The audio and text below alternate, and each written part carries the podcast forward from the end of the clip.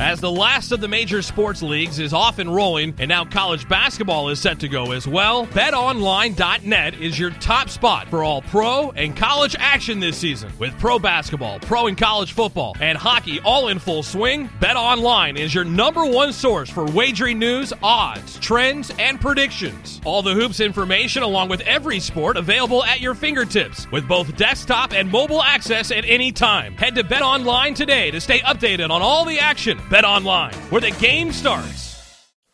As we say hello to everybody over on the podcast side of Spaced Out Radio tonight, and we await the arrival of Bill WD 40 to lube us up for tonight's show in the chat room on Spreaker. Emmy Tong, thank you for coming on in. And who else do we have? Uh, we're pretty much lined up here. Ow. I'm sore tonight. I apologize. Okay, before we get the show going, I want to remind all of you the super chat is open. It's a wonderful way to support what we do on this show on a nightly basis. As well, during the show, you can shop at our website, spacedoutradio.com, where we have a plethora of features for you, including shopping at our store where we do not have ugly swag, people. No, we have good looking clothes that you'll actually want to wear not some like these other shows or whatever, you know, that provide ugly swag. You know who they are. We don't do that here. Not at all. No, we're nice people around here. Dead Fish, thanks for coming on in. And Nikki in Seattle. Gong Show, good to see you. And I think we are caught up. Do me a favor, everyone. Horns up. Let's rock.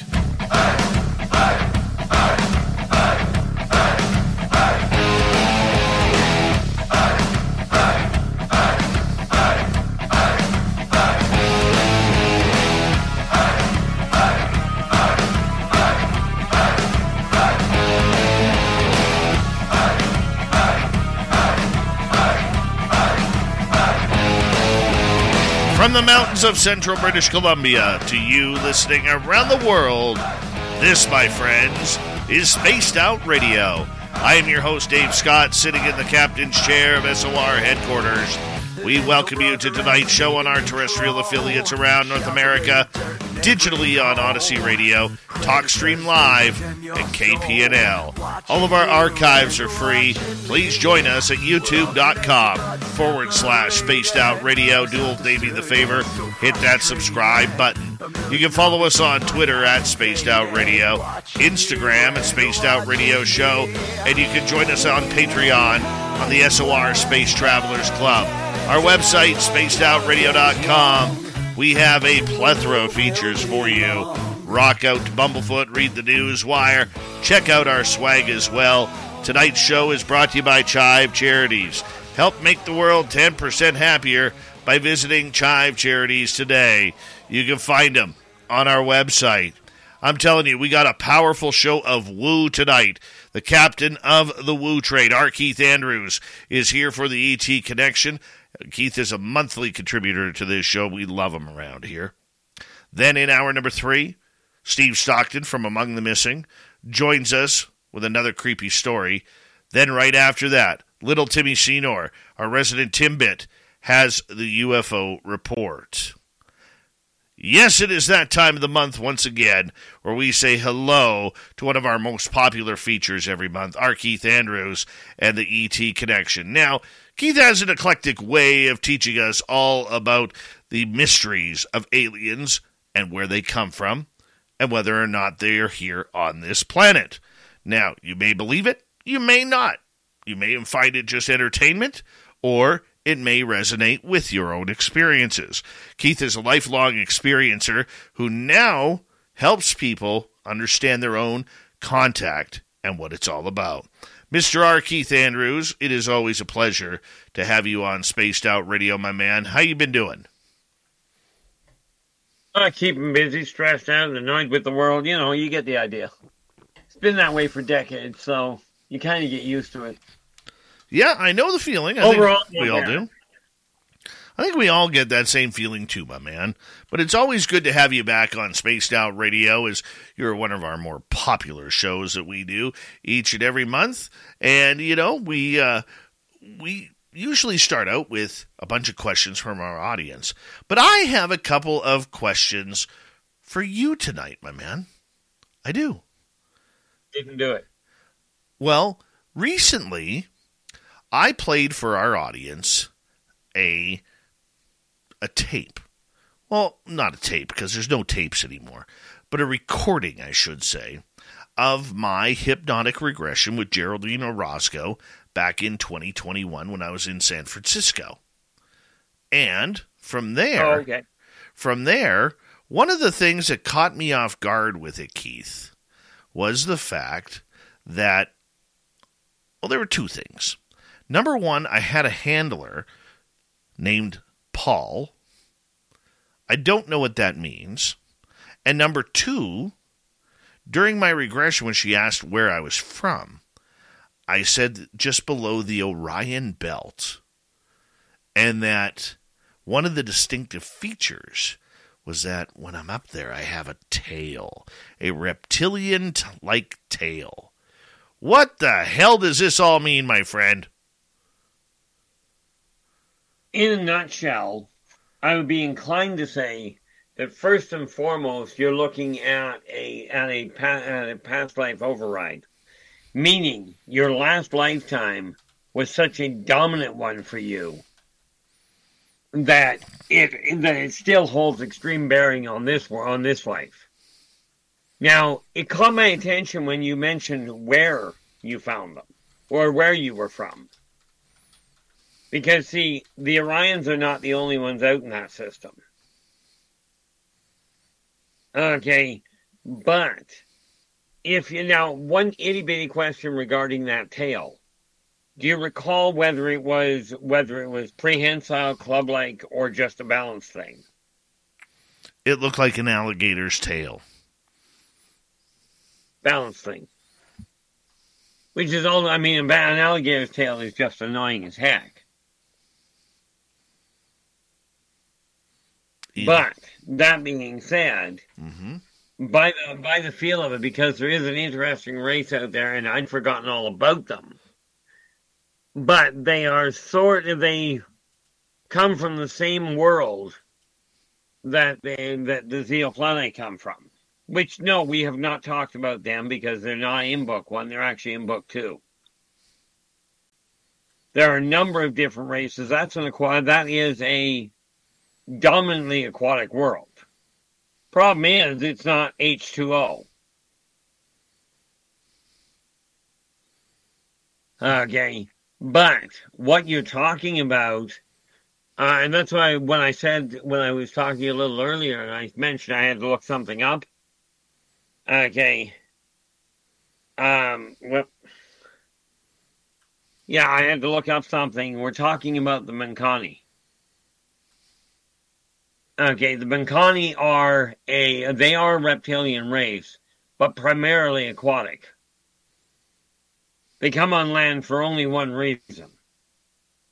Very much like sea turtles, they come on land. They come on land to to, if you will, start their family, and very quickly thereafter go back to the water. But I suspect very strongly your last lifetime was spent there. Which would, by the way, explain your attachment to the whole metaphysical world, like to the whole off world attachment. Not to mention all the myriad the the myriad um subgenres, if you will. Okay, so uh, the one thing that really kind of confused me about it was having a handler named Paul.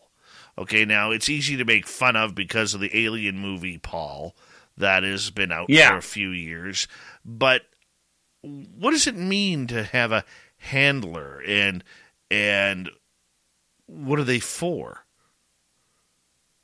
A handler is a translator.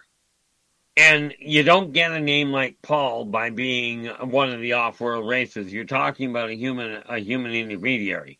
Remember, I mentioned a while ago, I'm not the only one that, that is out there that interacts. Mm-hmm.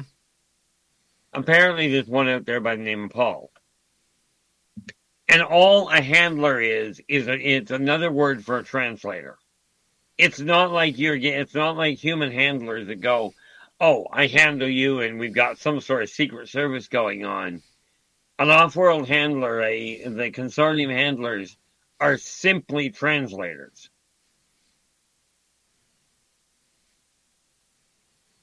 What does that mean? Okay. Um, they literally are a universal translator. He knows how to speak human. The odds are he is human, and therefore can understand what you're aiming at. He may be a hybrid himself, but his dominant appearance would be human. His dominant interaction and, awareness would be human to, to work as an intermediary. Because here's the thing if, as I suspect, we're dealing with a past life overlay. What we're dealing with, okay, um, if we're dealing with an off life, uh, past life overlay, you're looking at a dominant memory that is affecting your your outlook on this world.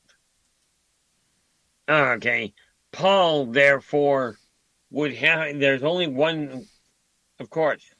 I'm thinking, why would he look human, be able to deal with all that, and still be able to live that long? He's Mobian. Okay. As we've discussed with Mobians before, they were human. They they came from Earth, and then 50,000 50, years ago, they um, colonized Mobius. But these are people that don't die. That, like they are, from human standpoint, they're immortal. Right. Very interesting. It's a very interesting, uh, complex web we weave sometimes, and it's. Uh, oh Lord, yeah.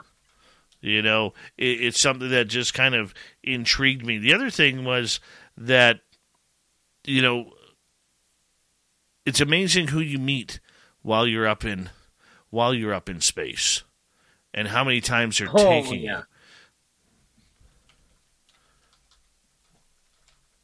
So how does how does one go, Keith, with the idea that that you know you have no control, they don't allow you to see what you're doing up there for whatever reason. And here we are trying to put the puzzle pieces together, except we're building the puzzle from the backside rather than the colored side. Right. You mean how do you cope with that? Yeah.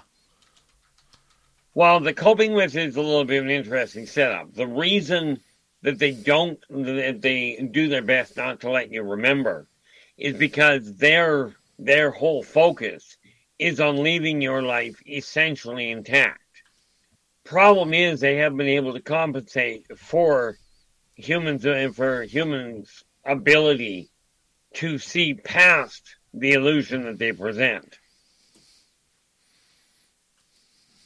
Okay. You understand?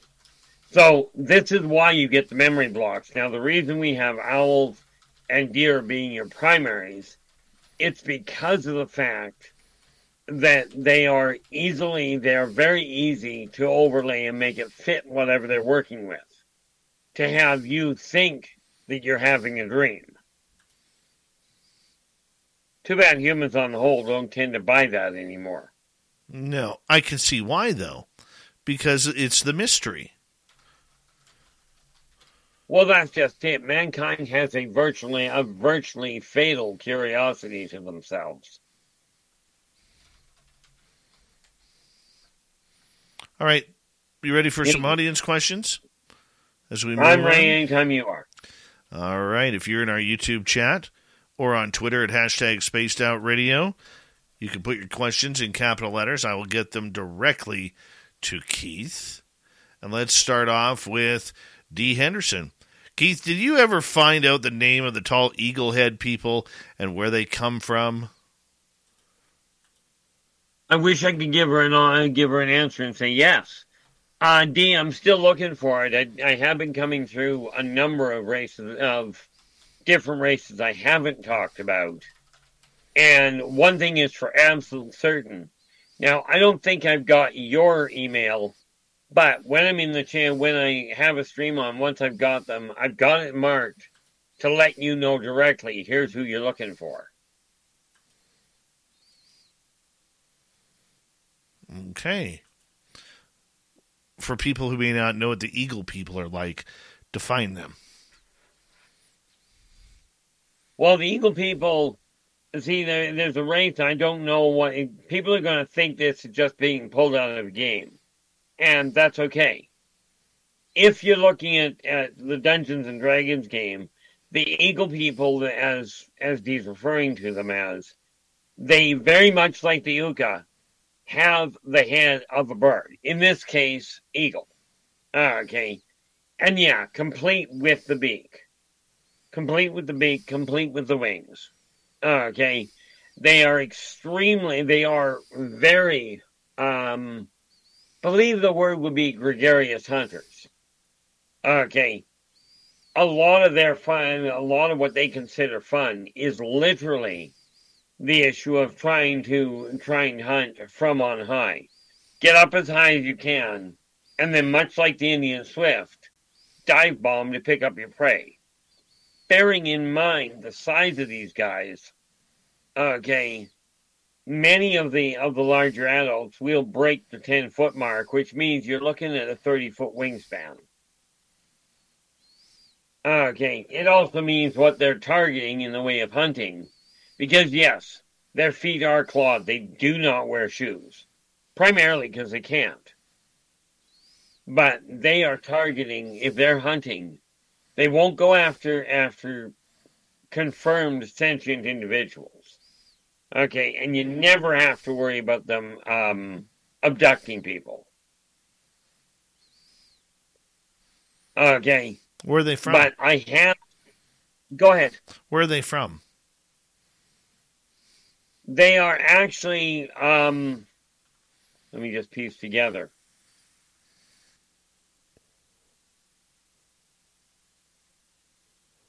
I know where I know what I'm looking at. They they are a, essentially they are plains people. Um, the planet they're coming from, I do not know the name of it. What I do know is the whole layout of it is very similar to the Serengeti. Okay, as in sporadic trees. Right, but we are talking extremely because they are an aerial race. But they've got a lot of open land for hunting. I was going to say they were from, um, what is it now? I suspect, if I remember correctly, they're out of Zeta Reticulum 4, or Zeta Reticula 4. Zeta Reticular 3, by the way, is where is where the grays come from. In case you couldn't tell by the name, Zeta Reticula 4 happens to be the fourth planet from the sun, not the third one. From their sun. Excellent. All right, let's move on here. So we've got a few more questions for you. D. Henderson is asking Keith, did you ever? Oh, well, that's the same question. Never mind. Uh, let's go to Dirt Road. Did Megalodon ever eat Dave in a past life? Come on. I have not got a clue. Come on. Why put me through my fear like that? What did I do to deserve that?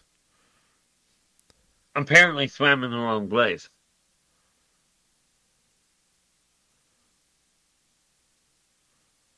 Maybe.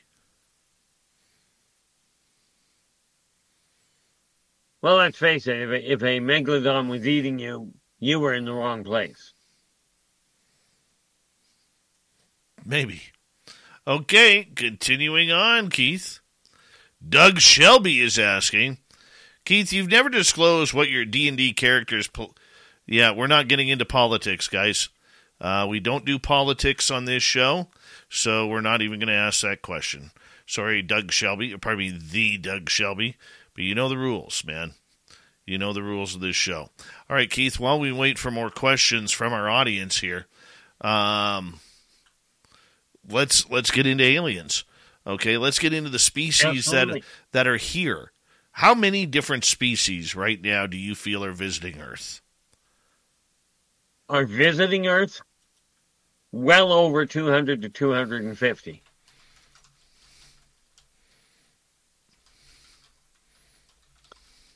Okay, I mean, I've only documented uh, 130, I think, between the two books at this point.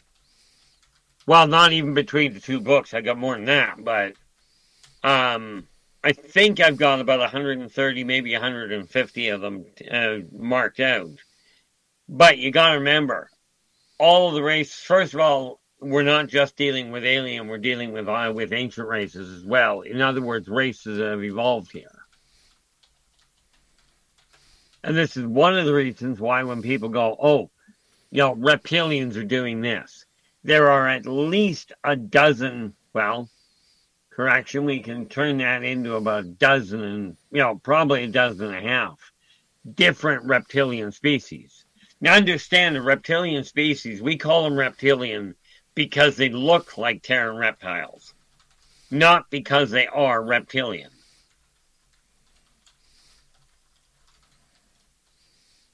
You know, but yeah, I would I would guesstimate we've probably got at least at least 250 different species coming and going.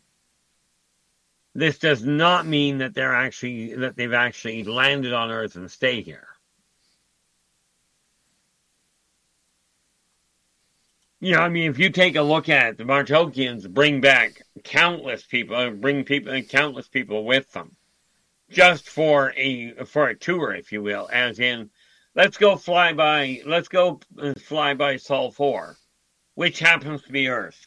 Okay, um, and yes, I know that means there's got to be a fourth planet you guys not aware of, but the Martokians will go, okay, you want to go take a look at Sol Four? That's no problem. We'll go take a peek. Right. And they will they will come by and bring races of all sorts of different kinds. Depending on who's footing the bill or whether we're talking about a class outing. Plumbing, HVAC, and electrical contractors on Service Titan put up big numbers. How big? In their first two years on Service Titan, contractors typically see a 17% increase in revenue, a 9% increase in average ticket size, and a 10% increase in call booking rates. They also average a 4.7 out of 5 stars on customer review sites. Add it all up and the answer is clear. When solving for profitability, productivity, and growth, Service Titan is an essential part of the equation for contractors like you. Learn more today at servicetitan.com. That's servicetitan.com. Individual results may vary. As the last of the major sports leagues is off and rolling, and now college basketball is set to go as well, betonline.net is your top spot for all pro and college action this season. With pro basketball, pro and college football, and hockey all in full swing, BetOnline is your number one source for wagering news, odds, trends, and predictions. All the hoops information along with every sport available at your fingertips with both desktop and mobile access at any time. Head to BetOnline today to stay updated on all the action Bet online, where the game starts. Keith, where are they coming from? Are they within our solar system? Is it different dimensions? Many of them are from many of them are from within the solar system. Certainly from within the I don't even know what the term is for the Milky Way itself. See, I'm not an astronomer, is half my problem.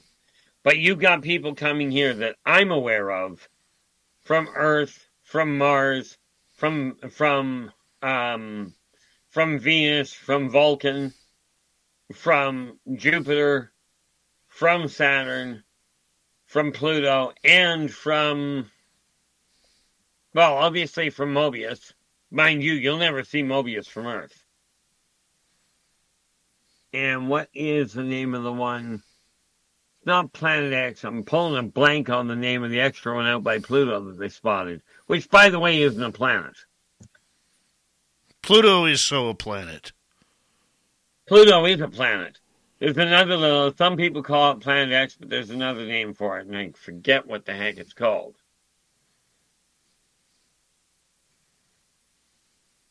There's one that is coming in. It's on a 36, 3600 year cycle referring to Terran cycles. Okay, Terran Terran rotations. Okay. Um, but why I'm pulling a blank on that side of it. Ah, right there. I'm not going very far. I just don't have arms that are quite that long. As in my arms, unlike your tail, by the way, do not telescope. No, I, I can see that. Nope, that is not what I was looking for. I was hoping it had the name in there. I am drawing a complete blank on that name.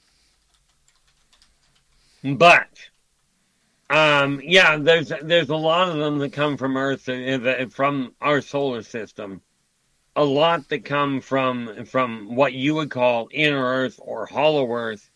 Mind you, those aren't off-worlders. Those, on the whole, are ancient races. There are a few in the in Hollow Earth that are actually off-worlders.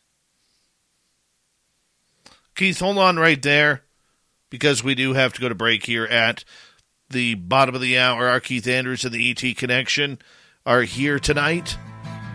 Monthly contributor, R. Keith Andrews, joins us to answer all your questions about extraterrestrial contact, where they're coming from, who they are, what they're all about, right here on Spaced Out Radio. Stay tuned. Second half hour of the show is next.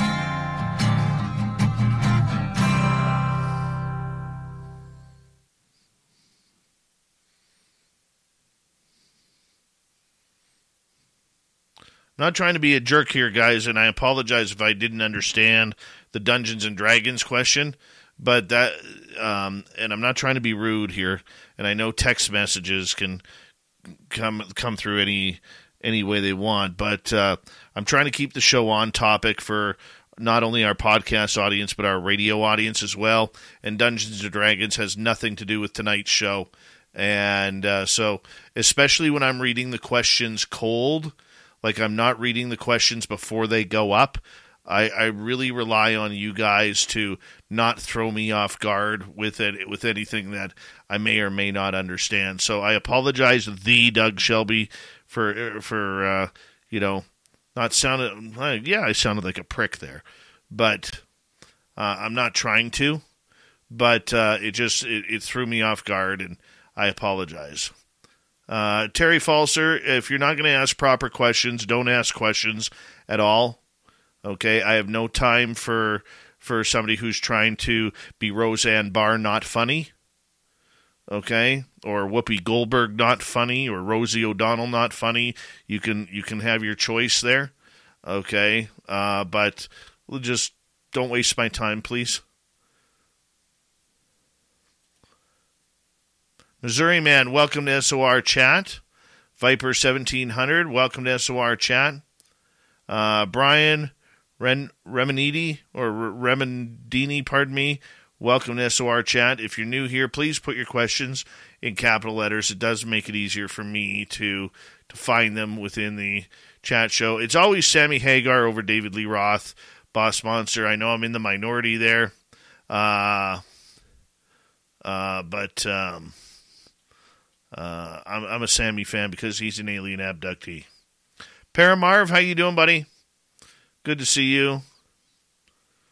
Uh, Mama Catherine, mwah. That's just for you. Uh, Candy Wolf, thank you for coming on in.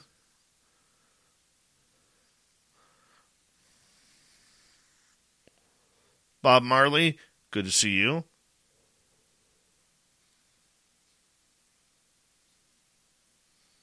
I never said uh, Steve from Truth Seekers was an a hole.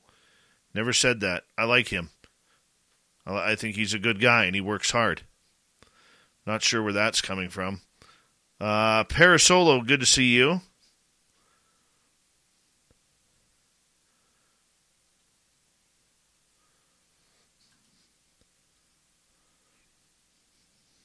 Xochitl Paez Richards.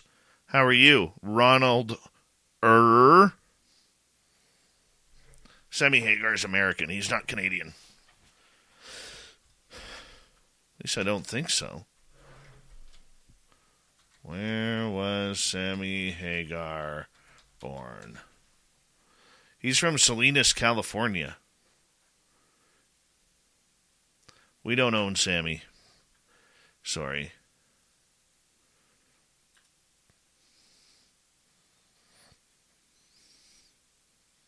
Vaughn Patrick, thank you for coming on in. Debbie Nickerson, good to see you again. MT. Hobby. Oh. Good to see you.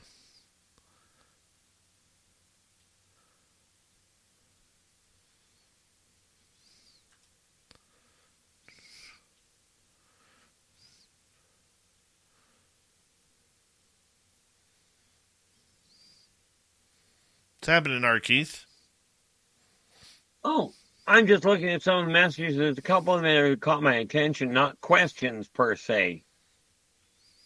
But there's Eugene Braxton that has made a comment. He really wants to connect with me. Why?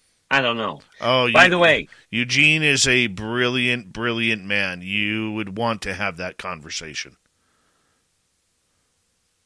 well, if you can figure out how I'm, I want to let him know that you know I don't have a problem. I certainly will sit down and talk to him. That's the easy part. You should actually Just a real you- you should actually have him on your stream about about and you and him I would love to see that conversation about the near death riddle and aliens and everything. Uh, Eugene is one of the most brilliant people I've had on this show. I'm quite game. Yeah. Um, just a real side note, real quick side note for you. The reason that question around D and D came up is on Tuesdays on my stream. I do talk gaming. Oh, okay. And Joanne, That's welcome. where that comes from. And Joanne, welcome to Spaced Out Radio's chat room. CS, good to see you. We got seven seconds. Thank you to Josh for the amazing super chat tonight. Very much appreciate it. Here we go.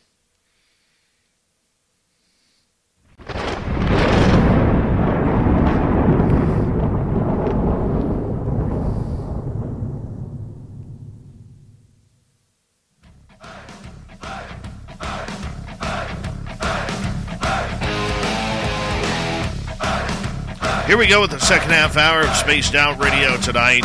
My name is Dave Scott. Very much appreciate all of you tuning us in.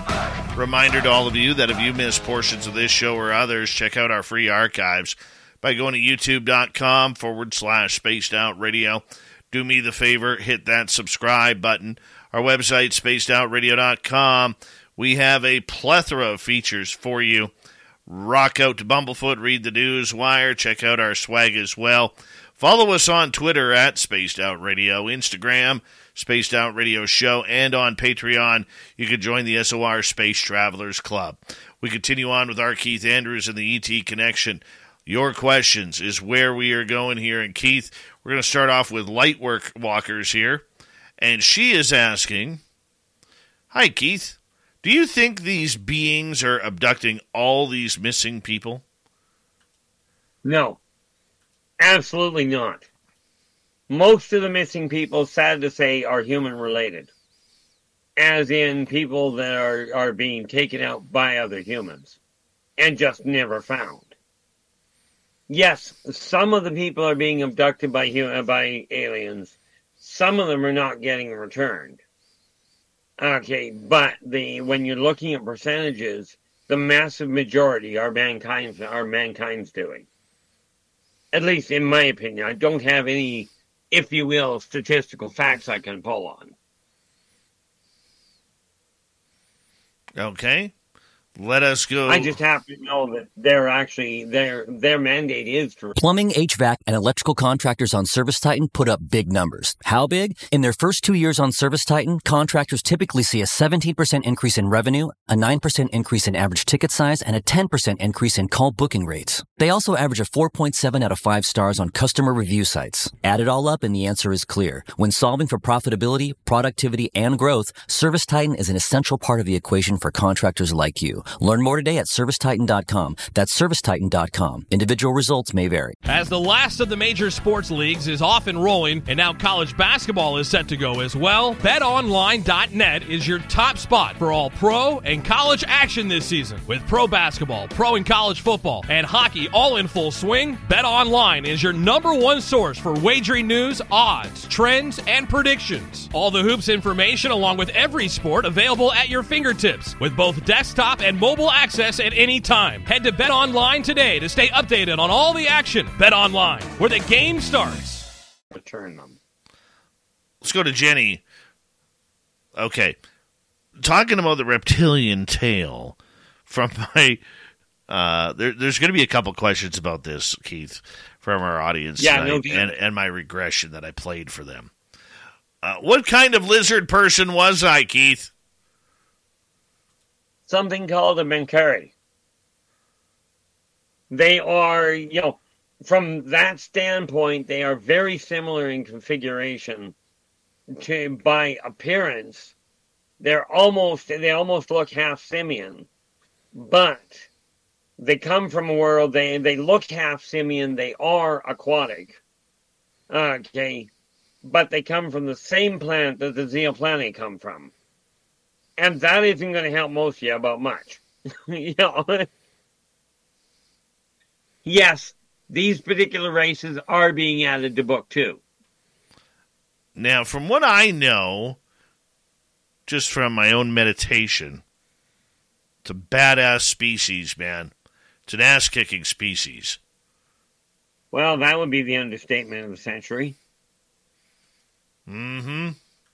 I know. Somebody mentioned a little earlier about you being eaten by a megalodon. Yep. Okay, a Menkari will take an, a megalodon out from the outside in and won't even blink, Probably which need, might give you an idea what you're looking at. probably need Imodium I know, afterwards to settle down the stomach. That's for sure. Try that again. Said probably need Imodium uh, to settle down the stomach right after. Uh, might need a whole lot more reconstructive surgery first. I hear you, my man. Okay, the other question regarding my regression that I had in San Francisco. Uh, where are you? Skip to my Lou. Okay, says, what about the Katy Perry scene?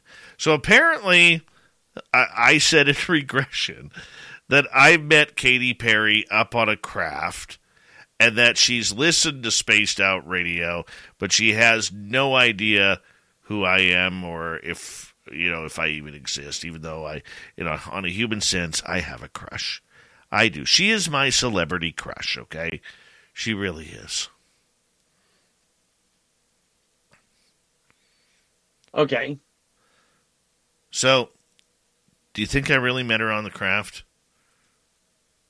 Well, first of all, I'm quite seriously, I'm neither going to confirm nor deny that. Because this is somebody else's life that I'm not about to throw that kind of wrench into. Oh, Keith, this is Katy Perry. This is my dream girl, my dream celebrity girl. Well, one of them. And I will tell you this, Dave. Off air, I will answer that question for you specifically. All Will I right. answer it on air? Not a prayer. Okay. Does she know who I am? Outside of Highly space. improbable. Outside of space. I, um, outside of space, given her interest, it would not surprise me to find out that she knows of you. Knows who you are, probably not. But then you live in a very different world than she does. Well, allegedly she is an alien abductee. And that would be why she would have an understanding, a, a recollection, or a knowledge of who you are from a cursory standpoint, but not necessarily know you personally.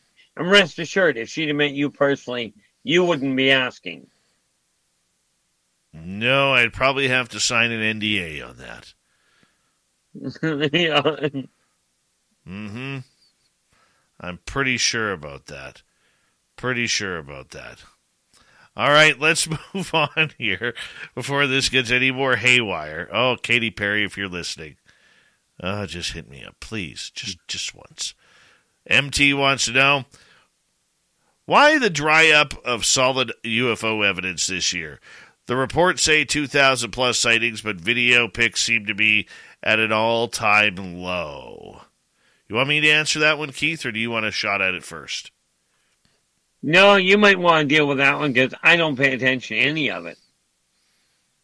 Okay, so the big reason why is the United States Navy shut down any type of conversation earlier this year. They said they don't want to play the UFO game, they don't want to be discussing it.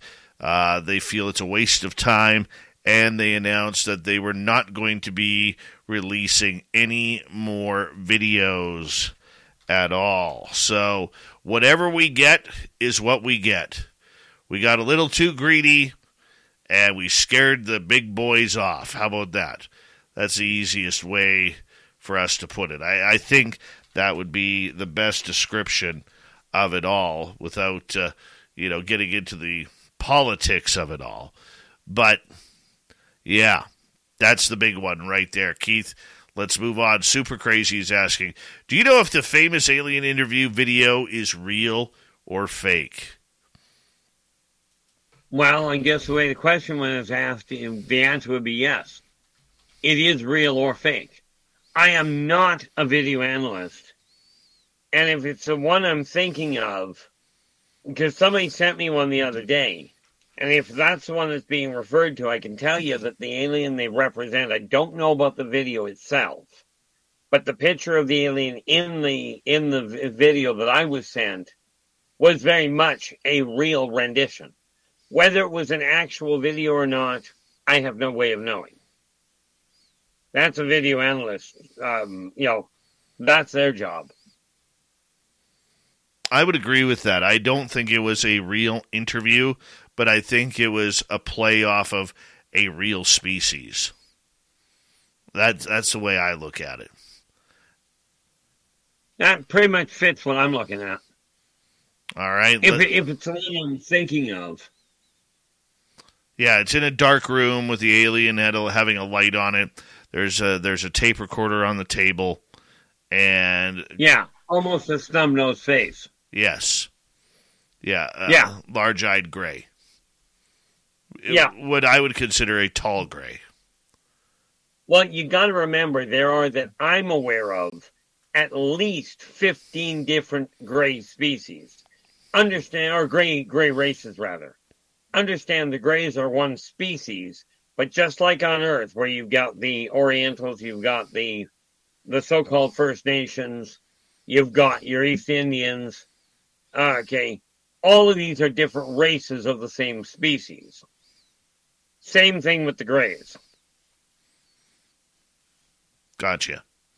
Okay, let's continue on here with uh, more questions for R. Keith Andrews. Let's go to Joe. Why are there 230 species visiting Earth? Is it our hair? Uh no. Quite frankly, human hair is nothing compared to some of the some of the other races. I don't know. Joe no, has it, Joe has really nice hair. Yeah, no, they are here because from a socio, eh, from a xeno-socioeconomic standpoint, this is an extremely exciting period in in civilization and evolution. And they are here. There's so many of them are here to watch the evolution and see whether mankind once again blows themselves back to the Stone Ages or finally gets their act together and decides that they actually all live on the same first world. They're not first, second, and third world countries. They're a first world. When mankind figures that out, then you'll have a little bit better headway making contact with them. All right. Let's continue on. Let's go to Viper 1700. What are their intentions well, I'm going to take that as a as a global side. The consortium, which is a is an, a conglomeration of 2,500 plus species, their intention is to protect Earth okay, is to protect the planet, not the people. They aren't here to stop to sort of mankind's mess. They are here to make sure that mankind doesn't do something like have a full scale nuclear war that hurts what you call Earth, Gaia, Mother Earth, Etha. Etha is the one I know her by because that's what she told me her name was. I like Operation Shutdown's uh, answer to that, which is Yeah, but I think there has to be a divorce to do that. Yeah. Actually, I think there's got to be two divorces to do that. Hmm. always a caveat, Keith. Thank you. Let's go over to our Facebook page. You're welcome. Troy Troy is asking, how many species of avian or bird people have you documented, Keith? That is an excellent question. I can think of at least a half a dozen.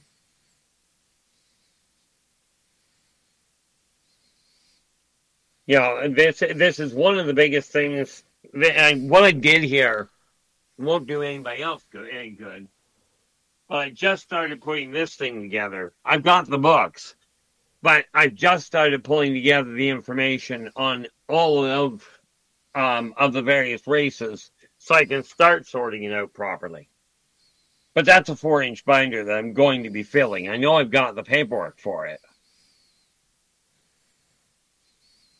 The five star review. It's as important to contractors as it is to customers. Service Titan can help you earn more stars on the most popular review sites with innovative all in one software designed to keep customers coming back for more. Take it from the guys at Rainforest Plumbing and Air. The best customer experience we can provide at Rainforest Plumbing and Air might be helping our customers afford what they need. Yeah, with Service Titan, we can build financing options, even for 0% interest, right into the proposal, and the application takes like five minutes. It's crazy how convenient that is. Service Titan helps contractors in plumbing, HVAC, electrical, and other trades deliver the modern experiences customers have come to expect in a more connected world. From self-scheduling appointments online to technician tracking and two-way texting to simplified payment processes. With Service Titan, every step of the way is easier and more convenient for your customers. That translates to repeat business and more loyalty for you. Start earning more five-star reviews and winning more jobs. Schedule a demo today at servicetitan.com. That's servicetitan.com. servicetitan.com. As the last of the major sports leagues is off and rolling, and now college basketball is set to go as well, betonline.net is your top spot for all pro and college action this season. With pro basketball, pro and college football, and hockey all in full swing, BetOnline is your number one source for wagering news, odds, trends, and predictions. All the hoops information along with every sport available at your fingertips with both desktop and mobile access at any time. Head to BetOnline today to stay updated on all the action. Bet online, where the game starts. See, the funny thing is, you've got about a half dozen, uh, uh, about a half a dozen avian-based races, at least a dozen to a dozen and a half reptilian-based, and I'm rough gauge, probably two or three, two or three dozen plant-based. Bear in mind, the bipedal form is actually not a very efficient form. It's actually one of the most unstable.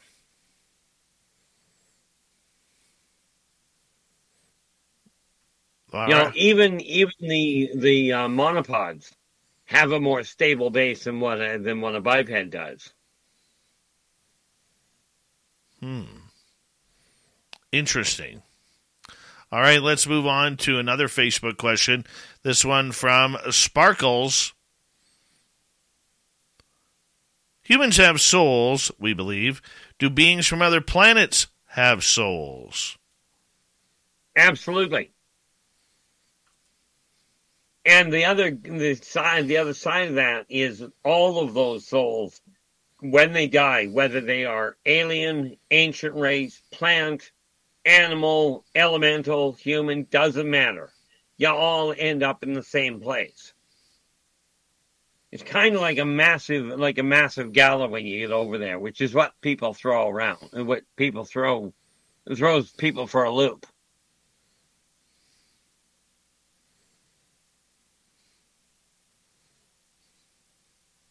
All right, moving on. Let us go over to Nikki. Keith, what is your viewpoint on different dimensions, realms, various different intergalactic galaxies. How many galaxies are you aware of? I have no idea how I'm going to give you an answer to the how many. I mean, quite frankly, I run out of counting out of numbers primarily because of the length of my memory, which isn't exactly short in this case, but there's that many of them. As far as different dimensions go, there's 12. Okay. And no, nobody is evolving from the third dimension to the fifth dimension. It ain't happening. Because a third dimensional entity cannot survive in fifth dimensional space and vice versa. There is a way to get there.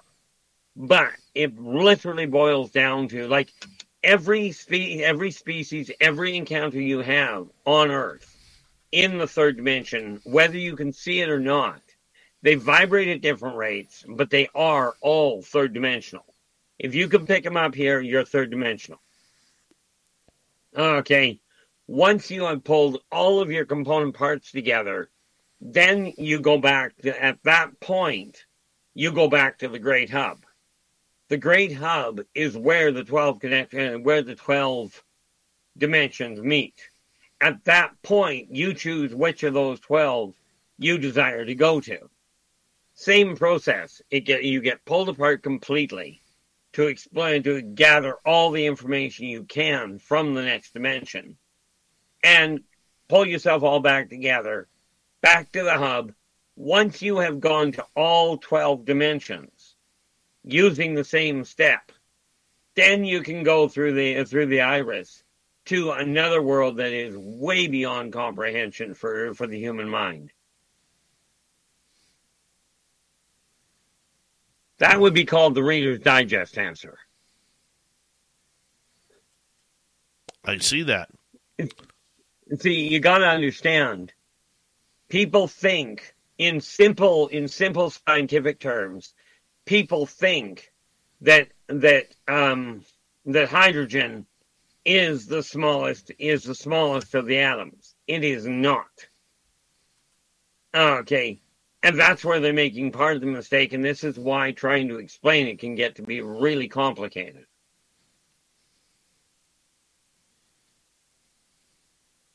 Hmm. You know, that's why when people say, when I hear these reports that, oh, Earth is is is ascending to the fourth dimension, you better hope not, because we're all dead if that happens. Hmm.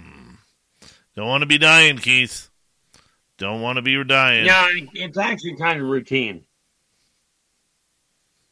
You know, it does interrupt your day, though. Very true. All right, let's move on to another question from our audience here, as we got about six minutes here. Let's go to Brian. What if reptilian, human, insectoid, etc., are all just observations of the same Earth from different times, past and future? Great question, Brian. Um, it's a great question, but if we go down the rabbit hole of what if, you will make no headway in understanding the third dimension at all. Because to take that down that rabbit hole, just a fraction. What if I'm not actually here and you're just imagining the fact I'm here? And responding accordingly and vice versa.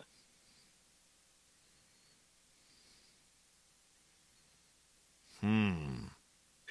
You know, this is one this is one of those little issues that you have to kind of look at the world and go, okay, we're going to uh, we're going to observe it with we're going to discuss the observance of it with these parameters.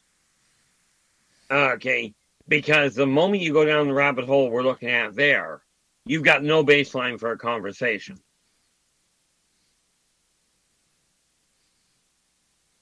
Hmm. I don't know if that's a good answer, but at least it's an honest one, which, in my opinion, makes it good.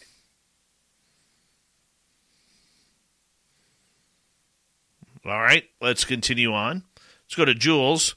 Which species of others have been doing genetic alterations of our DNA, if any? You would have, it's not so much that they're doing them, it's that they did them a long time ago. And the race that set that in motion was the Alpha race, which is not an off world race. Okay, they are living in, in what you would call Hollow Earth. And they are the ones that accelerated the simian DNA of the of the chimpanzee centuries back, well, literally millennia back, but that's another issue. Okay, but they did that out of a necessity for for a war that makes the ones that we have today look like a like a sandbox squabble. And yes, I know that sounds completely like science fiction, but then so does the rest of my life.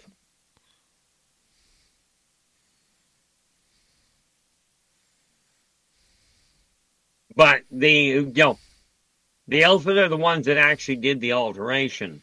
The the grays, the zeta reticulans, okay, governed by the zeta reticulan D, are the ones that have been tracking the DNA evolution.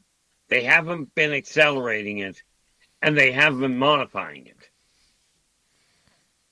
They're simply they're simply mapping it.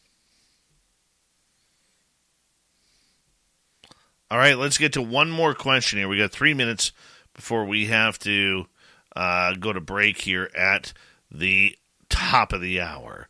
R. Keith Andrews and the ET Connection continuing. Let's go to Mama Catherine. Where is the ET in the interrogation video from? Is Earth in trouble for the way he was treated? Well, we'll start with the short answer. I have no idea where the interrogation video came from. But the second part of the question, not in the slightest. Well, maybe in the slightest, but you know, um, no. Earth is not in danger from off-worlders. Period. Okay. Anything you've been hearing about there being some sort of an alien invasion getting set to come in, or some sort of alien um, standoff with human forces, is, in my opinion, completely bogus for a couple of reasons. Not the least of which is they're not going to announce they're attacking, and by the time you know they're attacking, the the war would be over. You know, mankind does not have the technological and or intellectual capacity to handle what these guys are. Not on the whole. So no, mankind is absolutely not by any functional stretch in danger. At least not from off-worlders. From itself, yeah, it's in pretty serious trouble. I can see that. All right, let's see if we can sneak one more in. Toe tag. Keith, as ETs are traveling from other solar systems light years away, what do they eat on their way to Earth? Well, that depends entirely on the on the race. Some some literally come in in uh, which means they grow and or produce their own food. Some are hunters, therefore stop at other at other planets on the way and pick them up. Okay, but that said, Earth is a protected planet. They are not allowed to hunt wholesale on Earth. This doesn't mean it doesn't happen. It just means it doesn't happen on a large scale. How come? Okay, but they, as far as dietary requirements go, I'll tell you that's somewhat extreme. Hmm. I, I never. Well, I mean, you take a look at the Umian.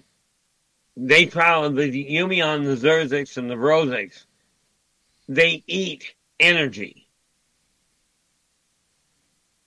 Okay, that's how they sustain their life. Plumbing, HVAC, and electrical contractors on Service Titan put up big numbers. How big? In their first two years on Service Titan, contractors typically see a 17% increase in revenue, a 9% increase in average ticket size, and a 10% increase in call booking rates. They also average a 4.7 out of 5 stars on customer review sites. Add it all up and the answer is clear. When solving for profitability, productivity, and growth, Service Titan is an essential part of the equation for contractors like you. Learn more today at servicetitan.com. That's service ServiceTitan.com. Individual results may vary. As the last of the major sports leagues is off and rolling, and now college basketball is set to go as well, BetOnline.net is your top spot for all pro and college action this season. With pro basketball, pro and college football, and hockey all in full swing, BetOnline is your number one source for wagering news, odds, trends, and predictions. All the hoops information along with every sport available at your fingertips with both desktop and mobile access at any time. Head to BetOnline today to stay updated on all the action. Bet online, where the game starts.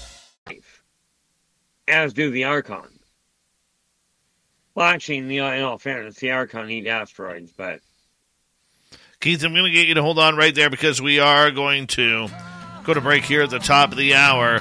R. Keith Andrews and the ET Connection joined us right after on Spaced Out Radio for hour number two, where we get into more of your questions like aliens, nuclear weapons, where are they from, why do they want us so badly, and more.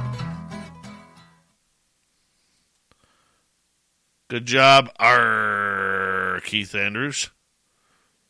Hi, A said Watts. Um, How are you? Uh, now I'll let you. Uh, hi, Magnus. What's going on? I'm going to take a quick break here, Keith, but you can talk some Dungeons and Dragons with the Doug Shelby. okay, that one I can do. Doug, if you're listening, uh, I gotta remember what the question was now. Um, couple of questions or a couple of points. Number one, when we're taking a look at the at the political field, for those of you that aren't aware, on my channel, okay, on my live stream, I do talk Dungeons and Dragons on the, on the Tuesday night stream. Matter of fact, where is it here? But the answer to your question, in all fairness, is pretty much it would fall under the category of a benevolent uh, benevolent dictator. Uh, where am I? I gotta shut something. I don't have to shut it down. I just have to minimize so I can find what I'm looking for. There. Okay. I don't even have a thing here, but oh, I thought I did. Anyway, if you drop into my stream and there we are. Thank you so much, Angels. Um, the political arena there is what you would what humans would call a benevolent dictator. Okay, very neutral approach. He will let literally anything happen as long as you don't do the wrong do the one thing and go after his throne. That would be the first thing. Now, the the other issue, and uh, Doug, Doug, from that standpoint, absolutely drop into my drop into my stream between 4:30 and 6:30 p.m. Pacific time. Pretty much any day, Friday through Wednesday. I don't I don't come on on Thursday, and absolutely I'll be more than happy to lay it out for you. Um, the other message, and this one is literally literally to you, Eugene Braxton. Absolutely get in touch with me. I'd be happy to sit down and talk to you. Yeah, um, you know, Doug, the reality is like I cover a lot of different areas on my on my stream for a lot of different reasons. But you know, like Dave said, he does his best to like he stays he's got his own path and as I've said, when you're in play when you're in somebody else's room, follow their guidelines. Yeah, Doug, I used to play Star Frontiers. I actually had I actually had a character by the name of Chintale Lenti. I forget what his race was.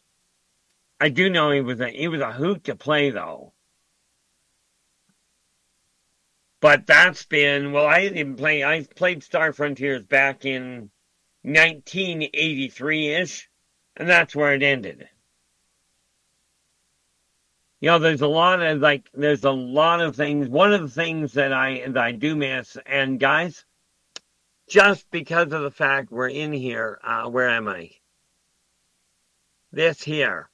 If you've got questions that Dave does not get to, okay, Because Dave and I have an agreement. When we're on the stream here, Dave handles which questions get asked. But if you end up with a question that does not, that Dave does not, um, does not get to, drop me a line. I will be more than happy to answer it for you.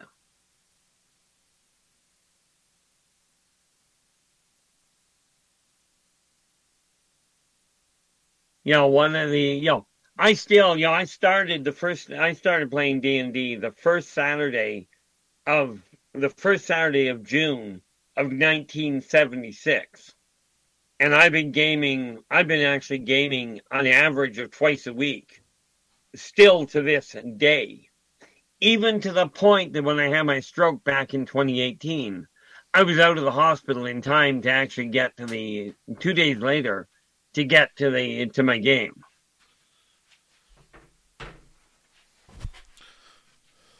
Dave, you're back.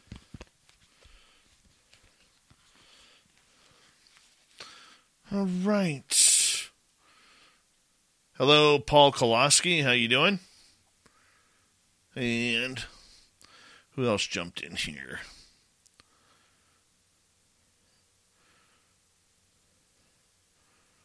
Um, Oh, somebody up along here asked. They asked for clarification. Yes, whoever it was. My apologies for getting for forgetting the name, but yes, I did say some races eat asteroids. Well, hey, you got to have a little bit of People don't. compound in your diet, right? Well, you know, you need fiber, Yeah. or is it just a mineral? But you know, Hello, Rain. How are you?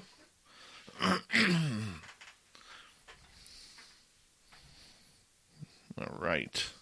We've got uh, 10 sec or a minute and 10 seconds, or pardon me, 40 seconds. Uh, thank you to Josh for our lone super chat tonight. Very much appreciate the love and support. Uh, the super chat really helps out what we do here on a nightly basis. Thank you to everybody who shopped at our Spaced Out Radio store recently. We very much appreciate your uh, getting into our swag, which is not ugly, people. It's definitely not ugly. And of course, you can join the Space Travelers Club on Patreon for as little as five bucks a month. All right, we got five seconds. Here we go, Keith. okie doke.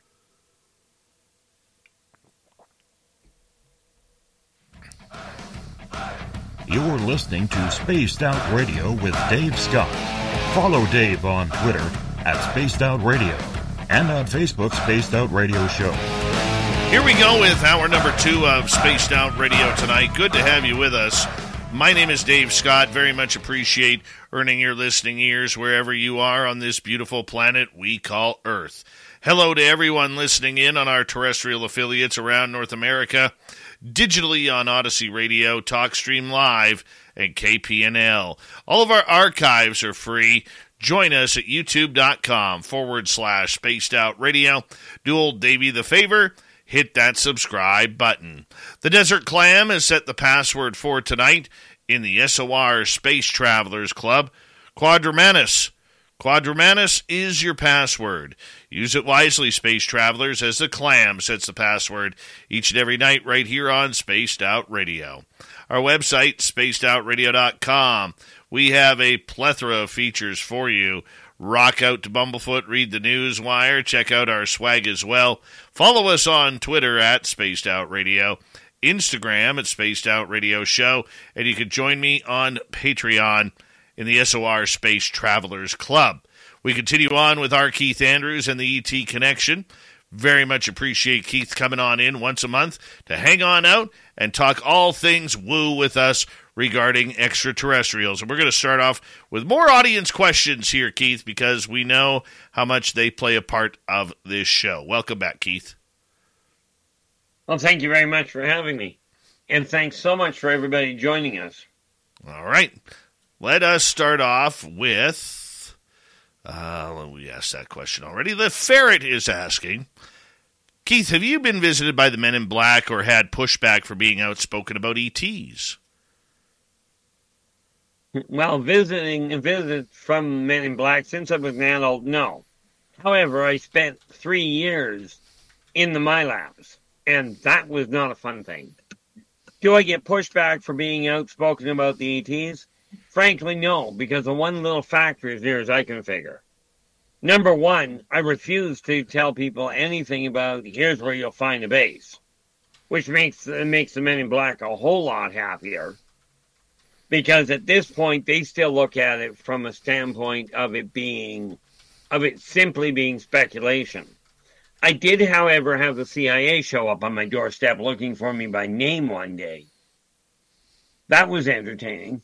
You haven't told that story well, in a I while. thought it was entertaining. You haven't told Try the- that again? You haven't told that story in a long time. No, this is very true. But that never came up. you know, True. Tell that story again, though. Why? The, how the CIA showed up at your house? well, they showed up on, at my doorstep looking for me by name regarding, they wanted to know quite literally what I knew about, what I knew about aliens. So they wanted, so I said, fine, you want to talk? We'll go, you know, let's go and grab a coffee. So we went down to Tim Hortons. And just as we sat, now bear in mind, this woman said she was not connected to any government at all. Right? She was there on personal, on personal, um, on a personal research run. Plumbing, HVAC, and electrical contractors on Service Titan put up big numbers. How big? In their first two years on Service Titan, contractors typically see a 17% increase in revenue, a 9% increase in average ticket size, and a 10% increase in call booking rates. They also average a 4.7 out of 5 stars on customer review sites. Add it all up and the answer is clear. When solving for profitability, productivity, and growth, Service Titan is an essential part of the equation for contractors like you. Learn more today at servicetitan.com. That's servicetitan.com. Individual results may vary. As the last of the major sports leagues is off and rolling, and now college basketball is set to go as well, betonline.net is your top spot for all pro and college action this season. With pro basketball, pro and college football, and hockey all in full swing, BetOnline is your number one source for wagering news, odds, trends, and predictions. All the hoops information along with every sport available at your fingertips with both desktop and mobile access at any time. Head to BetOnline today to stay updated on all the action. BetOnline, where the game starts. So I'm like, yeah, and I'm looking at her thinking, no, she ain't. But we sat down in Tim Hortons, and just we got sitting down. Now, Tim Hortons, for those of you that don't know, is a it is a a uh, donut shop very similar to Robbins or Dunkin' Donuts in the states. I have no idea what the equivalent is in England, but we sat down. Okay, and as soon as we sat down, like the place was crowded, and I looked at her and I said, "You do realize we're being listened to?"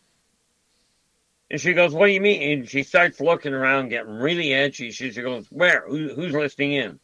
I shook my head and I went, "Not in the building." Pointed out the window beside me. I says, two blocks down on the top floor, you know, on up on the roof." Well, she brings her hand up to her throat and coughs into it brings her hand down and immediately looks at me and goes, Are we still being listened to? I said, No, they're packing up. Not bad considering she wasn't connected to anybody. So I spent two hours that day and two hours the next day talking to her. At the end of the of the second day, she turned around and she goes, Well, you haven't told me anything that my government doesn't know about. I looked at her and I said, Well then, you got one of two choices. She goes, What's that? And I'm going to apologize ahead of time because what I'm about to say may, I don't know if I should actually say it because it may get you in trouble, Dave. As long as you don't swear. I won't swear. Okay. She said, You know, I told her, I said, You got one of two choices. And she goes, What's that? I said, You either accept the fact that I'm sitting on information they don't know about, or your government's stupid. She looks at me and goes, You can't call my government stupid. I said, Well, first, I'm an English major. I learned how. Second of all, I consider my own government stupid. What makes you think I'm going to think more of yours? For some reason, she took an insult to that. I don't know why. You know, and then I haven't heard from her since. Which, hmm. from my standpoint, no great loss, but Well, I hear But you. that ultimately, that's that's the Reader's Digest version of how that went down. I hear you there, buddy. I hear you there. All right, let's continue on with our questions tonight. Let's go over to Candy. Does the government help decide who gets taken? Not in the slightest. Unless you count who they take. I, I, Keith, I, I, I'm, I rarely disagree with you on this. I'm not saying they know everybody who's been taken, but I really do believe that they have a list of of certain people who've been taken. I really do. I will. I can go with that without a problem. Okay. I was taking this. Uh, I was taking the question more on a generic, on a bigger scale thing. Does the government undoubtedly have a list of people that are problematic? Certainly. I have no doubt about that at all. And if you limit it to that kind of do they help decide, the answer is yeah, I would absolutely agree. But on the whole, when you look at the global side of it, no. Not not from anything I've seen. Each individual government probably has a list of people they don't like.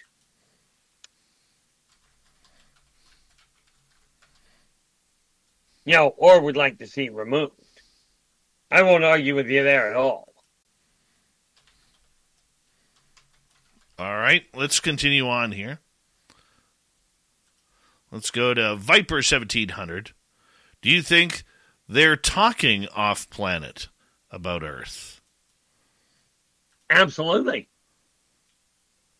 Humans, on the, in a nutshell, the curiosity streak and the and the propensity of humans to do something completely illogical, completely against every indication, and still land on their feet scares the daylights out of most of the alien races.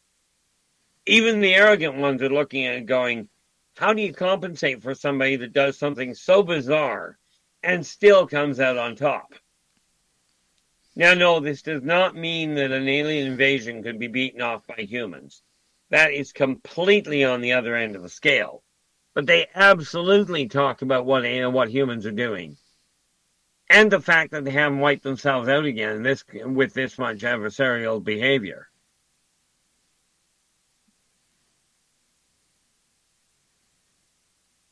All right, ready to move on? Absolutely. All right, let's go to Supernova.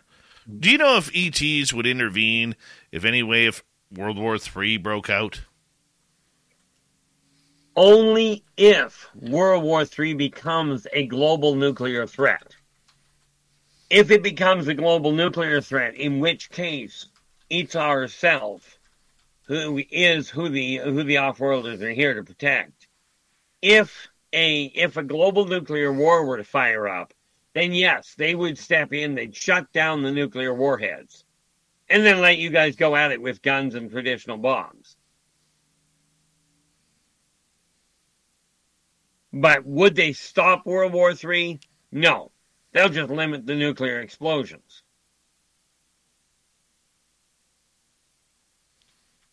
Rock and roll. I can only surmise they would actually shut down a neutron bomb, uh, bomb uh, a global neutron war for pretty much the same reason.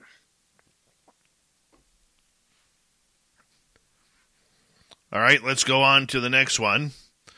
Marty is wondering Is Mobius known by U.S. agencies? Absolutely. I found the, the like I'm also an astrologer, a Western astrologer. I found the ephemeris for Mobius quite by accident, somehow jumping off of a NASA site. That's where I got it from. So they definitely know it. Shocked the daylights out of me when I stumbled across it.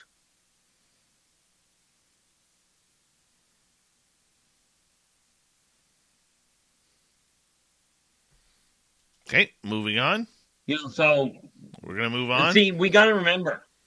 Yeah, I'm just going to add one last thing. The Mobians were 50,000 years ago on Earth. Earth colonized Mobius. And I'm talking 50,000 years ago, Earth colonized Mobius. Okay. So, yeah. You know, the U.S. agencies certainly know about it. Have they visited? Highly improbable.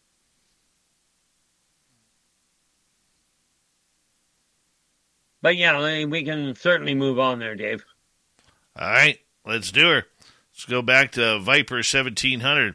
How far is Zeta Reticuli from our planet? I couldn't even begin to tell you. I do know it's two wormhole jumps away. What's I a... do know it's on the far side of the Sirius cluster. But I am no astronomer, and I can't tell the distance between here and the grocery store, so I'm pretty much hooked on the galactic scale. All right, let's continue on. Let's go to Super Crazy. Is Earth currently part of a galactic federation, or are we still waiting to get in? Essentially, still waiting to get in. There is one qualifying factor that mankind has not figured out every member race of the consortium have a one world government. This is not a dictatorship. This is a, a setup akin to what Earth calls the UN. But the qualifier is this. Every one of the member races realizes that no matter whether you're dealing with poor people or rich people, they are all part of the same species and all equally important until mankind gets that socioeconomic evolution together, they will not be brought into the consortium. That is a fundamental, um, a fundamental qualifier. Who makes that decision? So right now they are simply being watched. Who makes that decision? The consortium, Council of Twelve and, and to be clear, the Council of 12 is 12 individual members of 12 individual members from each from a different race, each from, each from a different species. Okay, that sit on the council to make decisions. Okay, to handle this sort of thing. They sit there and go, okay, yes, we're ready to bring them in, or no, we're not. What they will not permit is they do not hand out weaponry or they don't hand out, out um, weaponry, nor do they hand out communication levels. They tried handing out medical, but mankind screwed that one up royally. You know, but you do not have to worry about aliens going, oh, you know, the you know, there's this neat little thing. The Germans were in contact with ETs during World War II. Absolutely, they were, but you got to realize every other ray, every other supercon- superpower in the world at that time was also in contact with off-worlders. Different, uh, different groups, but same idea.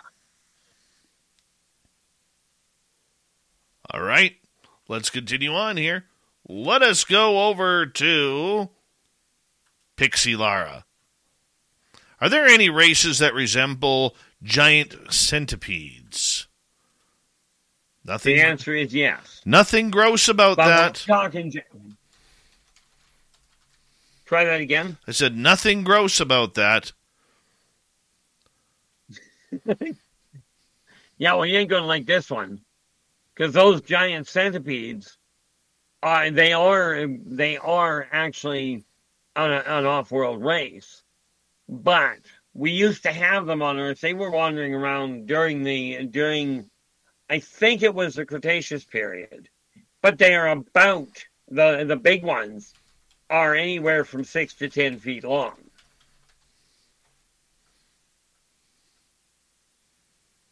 Hmm. Uh, yeah, I know. That's uh, from your stand. By the way, much as centipedes walk along on a whole pile of feet, these guys walk around on a whole pile of hands. Like all of their all of their appendages are built as as a three pronged hand, as a three fingered hand. Three fingers, and I can't do it, but three fingers being split down the middle and then the back one. All completely prehensile. Some poisonous, some not. Some acids spitters. I mean, there's a wide array. But again, you don't want these guys walking around on, on the surface here. No, you don't. Whereabouts are they located? Well, I do know of a few that are living in, in what you call Hollow Earth. Most of them are quite. There's a lot of them on the on the Srazazian homeworld, and there's another another batch of them that are living over on Zeta Reticulum three. Where else there are, I don't know, and I do not know where their homeworld is. By the way. All right. Let's continue on here. Let us go to, let's see, Nikki in Seattle. Keith, how many of the feline races do you remember or know or have met?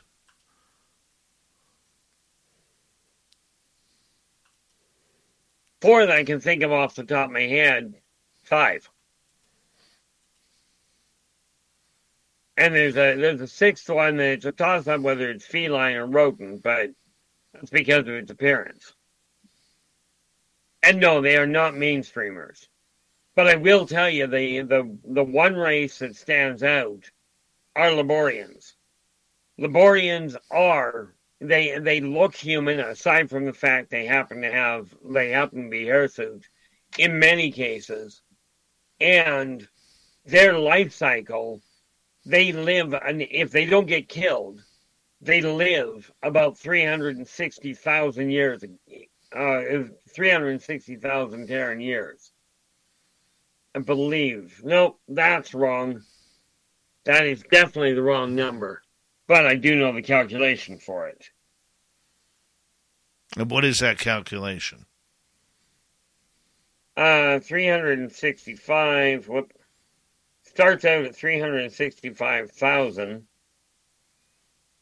times approximately 40 years, an, an, older one, means you're looking at the average Laborian, an older Laborian will live as much as 14, 14 million, sorry, 14 billion, 600, 600 million years. They don't die very easily. No. Okay, I want to ask you for a species that lasts that long, then, Keith, okay, what is their gestation period? Like, how long is childhood? How long is uh, teenagehood? I have never actually calculated it out, but since they, if you if you compare them to human, okay, you would have childhood being relegated to five years old, right? you go 365,000 times um, 365,000 times 5, you're looking at spending a million eight hundred and twenty-five thousand years as a child. Okay. Now, there's an everlasting childhood for a human if you ever heard one. Very true. Very true. Three minutes to go, Keith, before we got to go to break at the bottom of the hour. R. Keith Andrews of the ET Connection. Let's go to Christine. Is that process for the individual soul or collective? This is going back to whether or not souls are or aliens have souls. Remember that question uh, the last hour? Yes, I do. Quite some time ago, but yeah, that that in that is for the individual soul. The collective is a whole different ballgame. And the collective doesn't come together until every one of the individual souls have recombined with their own counterparts.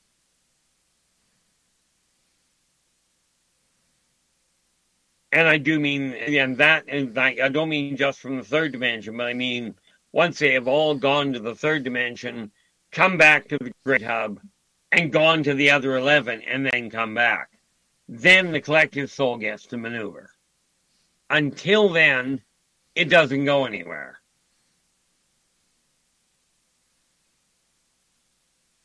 All right, 90 seconds. Let's sneak in one more question.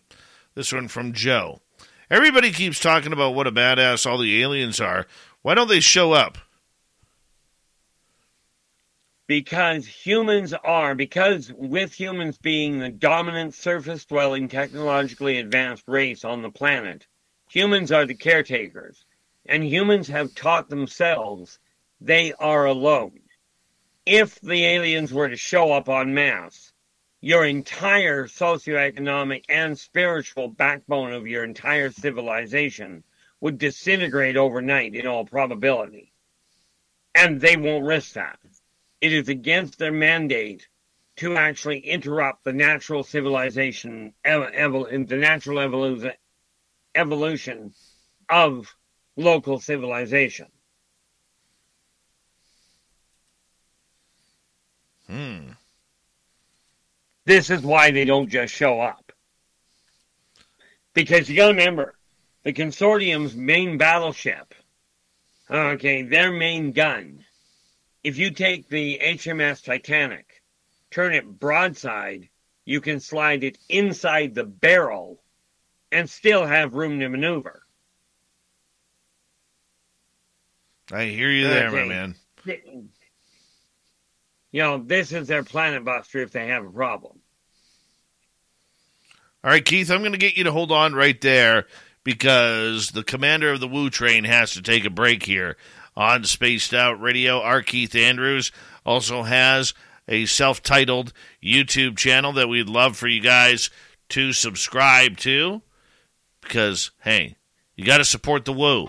You got to support the cause as you do each and every night right here on Spaced Out Radio. My name is Dave Scott. R. Keith Andrews and the ET Connection continues on the mighty SOR right after this. Stay tuned.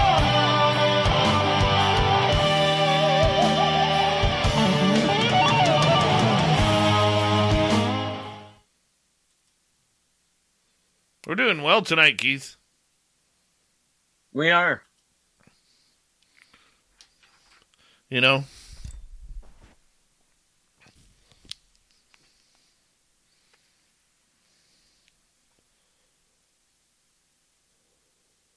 Yeah, there are some questions that are coming up. I'm glad you're not asking them because, let's face it, I'm not exactly known for being politically correct. you know, ah, we still love you, man.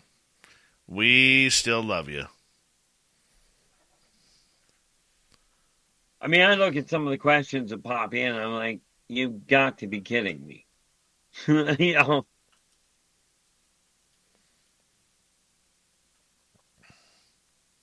but no, they, the thing is, on my channel, I end up talking about D and D, um, self help, aliens, the paranormal.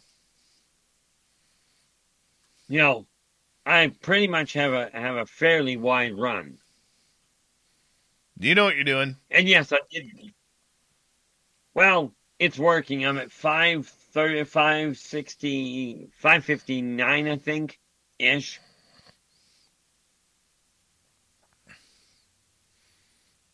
Got to get you, You know, up so to a thousand.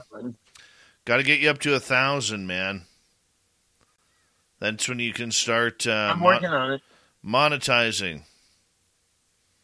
Yeah, the the the video that I was the the program I was going to be using for pre-recording and uploading, it collapsed on me.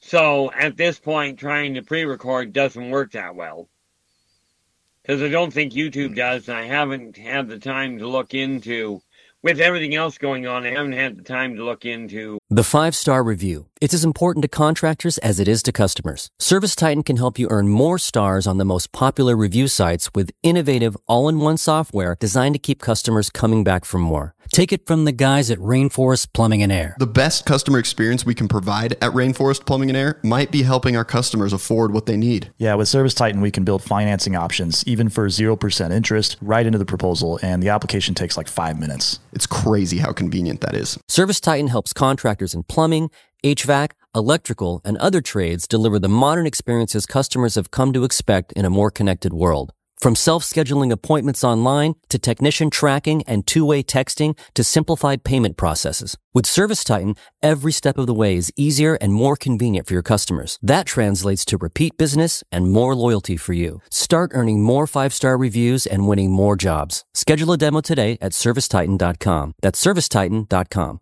servicetitan.com. As the last of the major sports leagues is off and rolling, and now college basketball is set to go as well, betonline.net is your top spot for all pro and college action this season. With pro basketball, pro and college football, and hockey all in full swing, BetOnline is your number one source for wagering news, odds, trends, and predictions. All the hoops information along with every sport available at your fingertips with both desktop and mobile access at any time. Head to BetOnline today to stay updated on all the action. Bet online, where the game starts. Um, any of the other possibles. That and the fact that finances have been, to say the least, tight. Truth. Truth. But I did get that sorted out. Yeah, it's not straight, but I'm on the right track now to get it stable.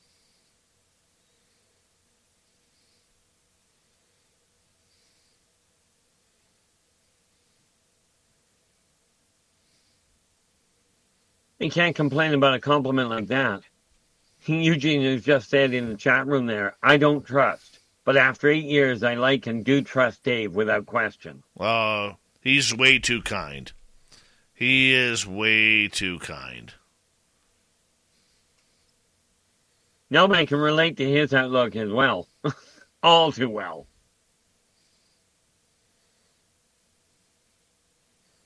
You know, this doesn't mean anybody's perfect, but it certainly is better than some of the other ones I look at.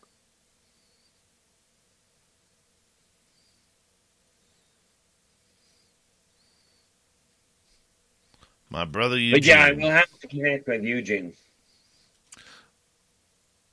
Derek Galloway, I got a uh, very, very weird video from you today. Some creepy character calling out El Ovni Volador. Hi, Lily Pond. How are you? Hi, Thurston Howell the Third. It was strange, really strange, and I don't know why this this thing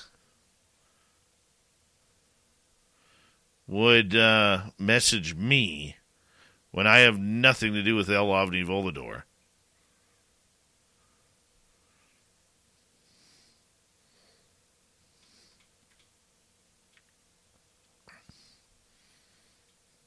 Yeah, I got the same video from him, by the way. Mm. Derek Galloway. Uh, and I didn't understand it much myself. I didn't understand it at all either. It's something. I think it's something out of one of the video games, which I don't do. Yeah, it's it's weird, Keith. It's very weird. I think you have to be on drugs for it. Well, I try. I'm on coke and caffeine, but you know. Mm-hmm. I know. Does that count as a drug?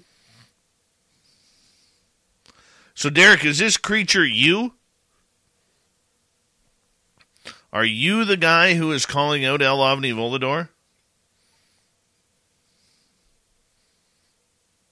Are you the man behind the mask?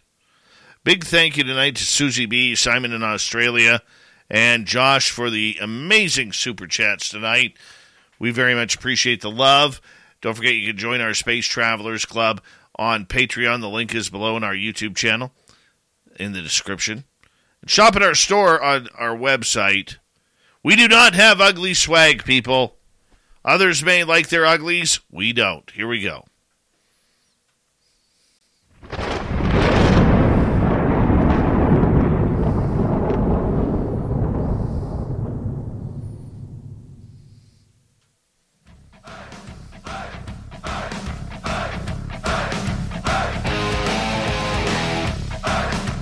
Second half of Spaced Out Radio is now underway.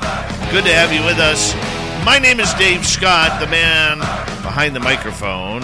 Reminder to all of you that if you've missed portions of this show or others, check out our free archives by going to youtube.com forward slash spaced out radio. Do me the favor, hit that subscribe button. We're on every major podcast network, including Spotify, iHeartRadio, iTunes, Google Play, and every podcast network in between. Our website, spacedoutradio.com. We have a plethora of features for you. Rock out to Bumblefoot, read the news wire, check out our swag as well. Follow us on Twitter at Spaced Out Radio, Instagram at Spaced Out Radio Show, and you can find us on Patreon at the SOR Space Travelers Club. Here we go once again. Final half hour with R. Keith Andrews and the ET Connection. Keith, thank you so much for being here tonight. It's always a pleasure. Oh, thank you so much for having us. I mean, it's, it's been a heck of a ride. You realize we are pushing eight and a half years at this point? Pretty close. If not past, that is for sure.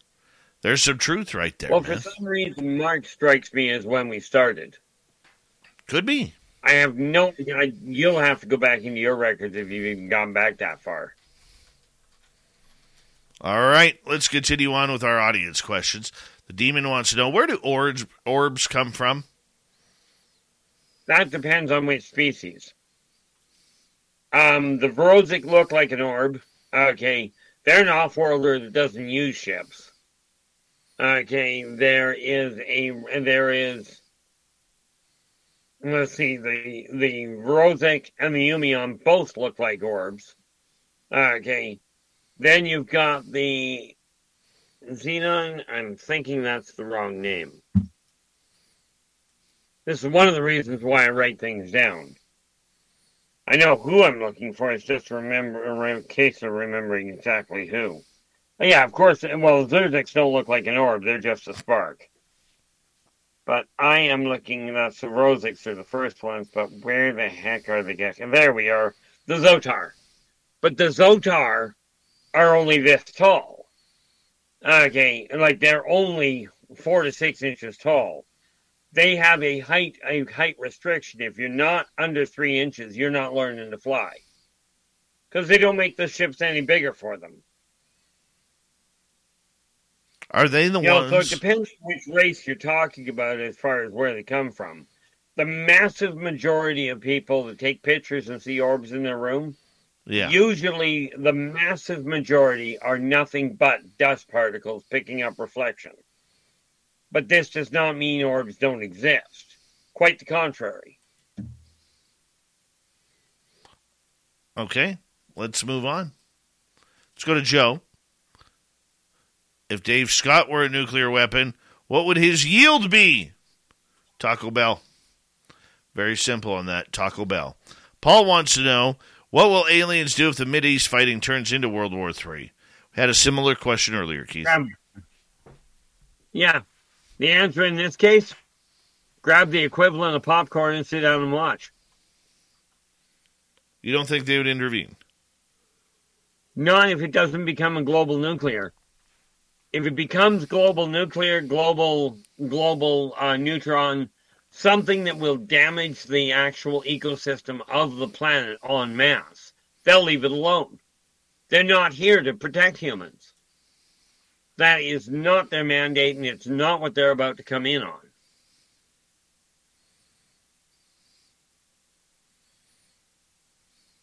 Yeah, I have no doubt there are many of the races, not the least of which would be the Orions, would set up a gambling table and start betting on who is going to win. And I don't mean who is going to win as in which country. I mean, oh, look, we've got two guys firing there are squaring off, and we got a sniper over here. So who's going to bet on the sniper and who's going to bet on who are the two guys? And they'll turn it into a massive gambling event. And yeah, I know that sounds absolutely cold, but according to the off-worlders, humans don't know how to have a war. We're pretty good at it, though. No, you're actually not. Politely put. Um, the reason I say that is, first of all, in a war, there is no such thing as a safe territory. Secondly, much more importantly, if you are really good at it, and this sounds extremely cold, and I'll apologize ahead of time, we would not have a population rise at all.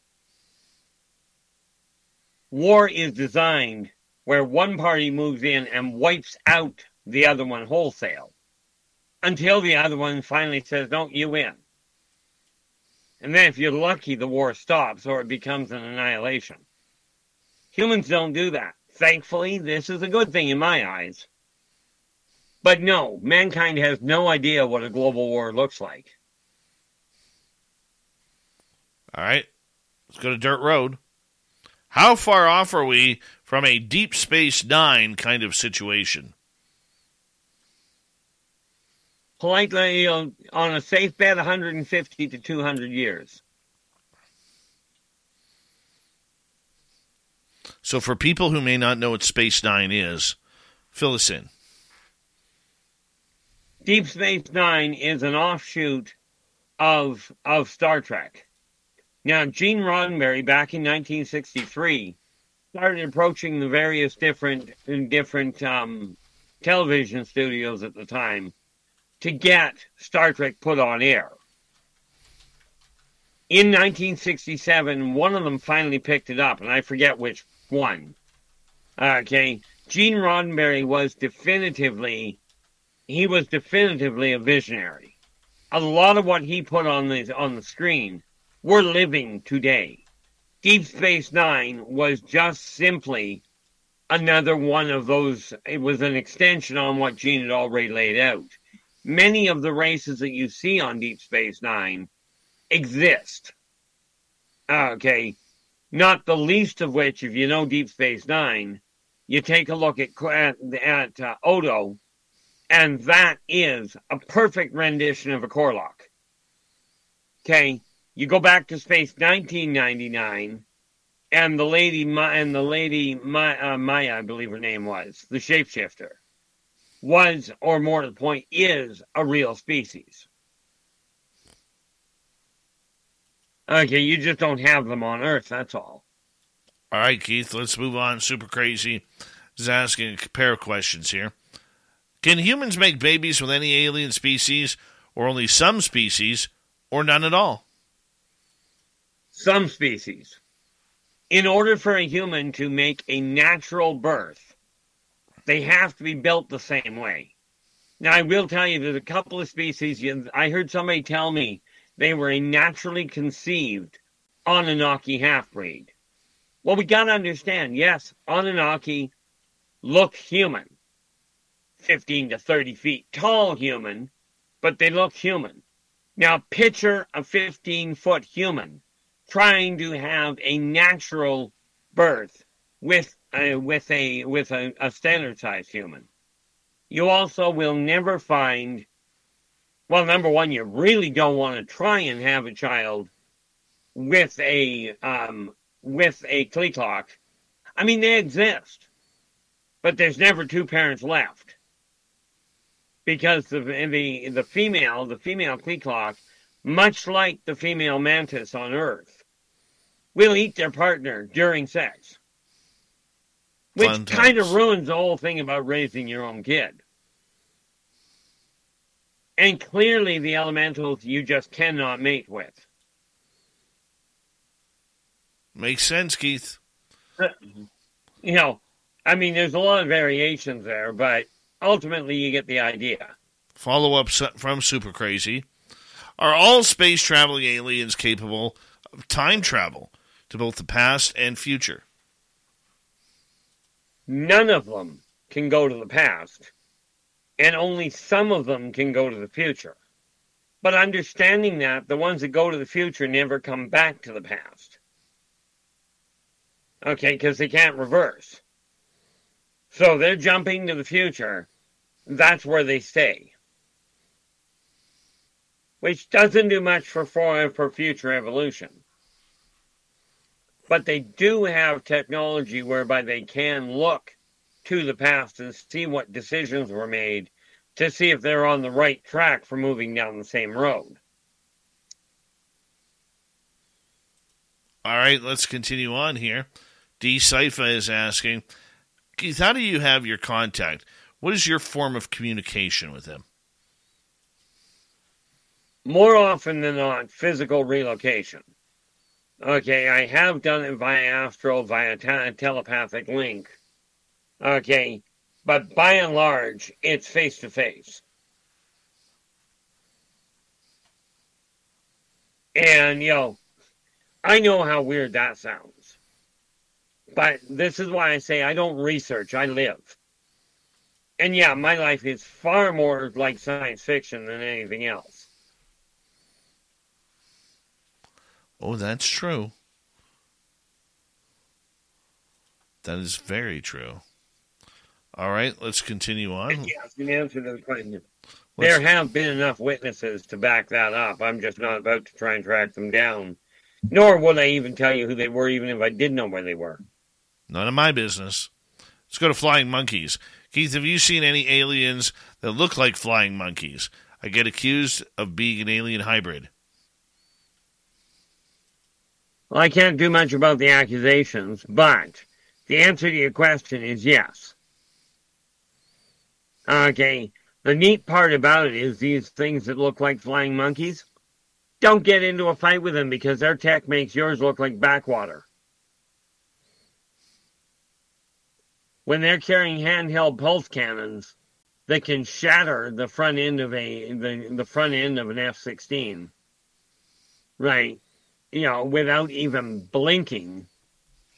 Okay, or you take a look at the blades they carry that can actually cut through the hull of a supertanker. You just don't want to play with these guys. No. They're not polite and they don't play by the rules. At least not yours. Very true. Very true. Let's go over to Paul. Why does the government help prevent aliens from kidnapping? Why doesn't the government produce a, a balanced budget? We are to, you got to remember something about the about the government. Doesn't matter which government, what country. Every one of them pretty much is a straight human. Well, I don't know if they're straight, but they're human. Okay. Off-worlders are not allowed to be in government in any position of, of a superpower or of a major corporation. So the government does what it does. And bearing in mind that I don't actually consult much with the government, heck, I barely consult with them enough to pay taxes. you know. Cheater. Bad Keith. Bad. Oh no, I pay my taxes. I don't like the idea of the vertical bar scene. No. No, definitely not. All right. Flying Monkey is asking Have you ever seen any aliens that look like flying monkeys? Well, it's kind of like saying, have you ever seen I mean, the answer to that is yes. But that's kind of like asking if somebody's seen a duck that looks like a duck. Very true. See, the the race that that looks like flying monkeys, well, they are. From a human standpoint, they're they're simian based. In truth, they're not actually simian. Simian being the scientific term for monkey or ape. Okay. I get you there. Let's move on. Derek is wondering tell me about the damn scummy people. Or, that wasn't a question. He just put that in capital letters. Let's go to CS. Why do humans live relatively short lives then?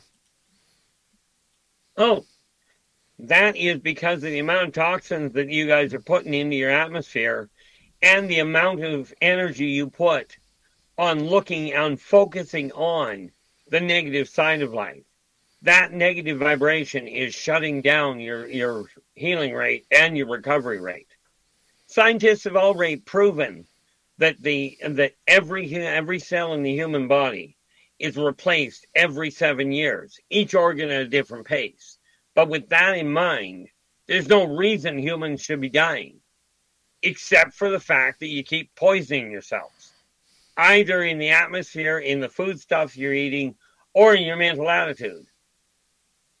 Okay, can it be corrected? The answer is yes. Personally, I've outlived myself way more often than I care to count.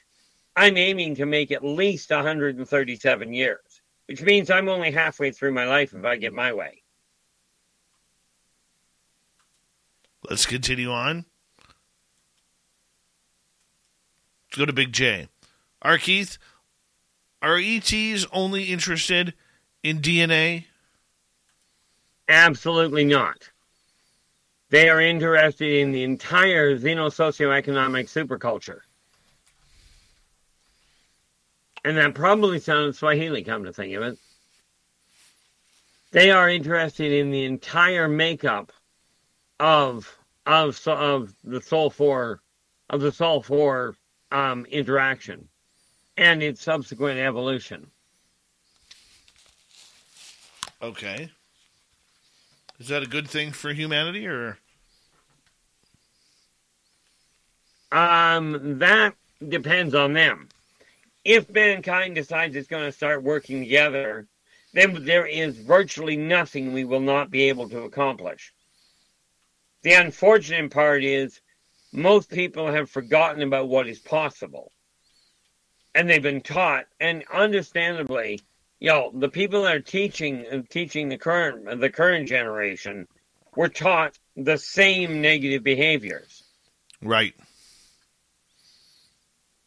So I can't really blame the teachers. You know, they're just teaching what they were what they were taught. I understand. I understand fully. And that's another great answer by R. Keith Andrews here on the ET Connection. Let's continue on. Let's go to Oregon Viking. Keith, what do you think about North God, Norse gods and the role they play in the development of Earth? That was comical. That really was, and I'm still looking. I came across their actual name a while ago, and I'm looking for it again. But when the Norse, and when what we call the Norse gods arrived, the Norse gods, the Roman gods, the Egyptian gods, and the Greek gods, when these guys showed up, they showed up in their own ships and what have you, and the local humans went, "Oh my, you know, you're gods, and and we're going to worship you." Well, the Nords, being a little bit egocentric, went, What's that mean? Well, we're going to give you this and we're going to bring you this stuff for free and we're going to cater to your every need. North gods went, bonus, sat down, took on the role of gods. Now, do understand, the Norse gods did live on, and they did live on Mount Olympus. Problem, Mount Olympus wasn't on Earth. The five star review. It's as important to contractors as it is to customers. Service Titan can help you earn more stars on the most popular review sites with innovative all in one software designed to keep customers coming back for more. Take it from the guys at Rainforest Plumbing and Air. The best customer experience we can provide at Rainforest Plumbing and Air might be helping our customers afford what they need. Yeah, with Service Titan, we can build financing options even for 0% interest right into the proposal, and the application takes like five minutes. It's crazy how convenient that is. Service Titan helps contractors in plumbing, HVAC, electrical, and other trades deliver the modern experiences customers have come to expect in a more connected world. From self-scheduling appointments online to technician tracking and two-way texting to simplified payment processes. With Service Titan, every step of the way is easier and more convenient for your customers. That translates to repeat business and more loyalty for you. Start earning more five-star reviews and winning more jobs. Schedule a demo today at servicetitan.com. That's servicetitan.com. servicetitan.com.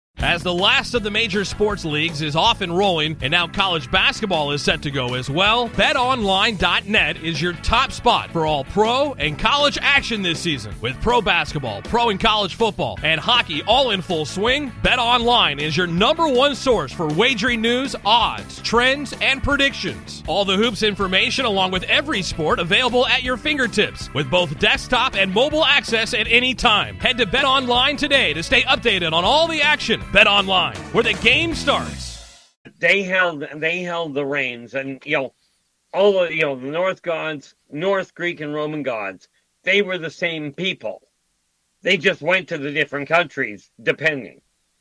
Okay, the Ennead, which were the Egyptian gods, came in way before that.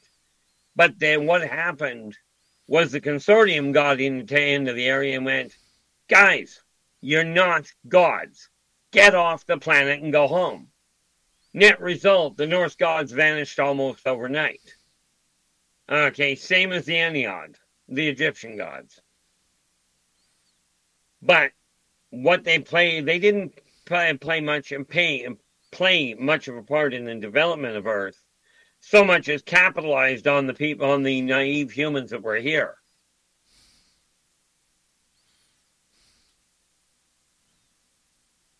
Hmm. But that's ultimately the role they played. They thoroughly enjoyed themselves. All right. Let's go to another question here, Keith. Let's go to Nikki, as we have about just over four minutes to go. Two questions left. What is the ET ships made out of? The ships that can morph due to consciousness connection with the ETs who are aboard those ships? I like this question, by the way.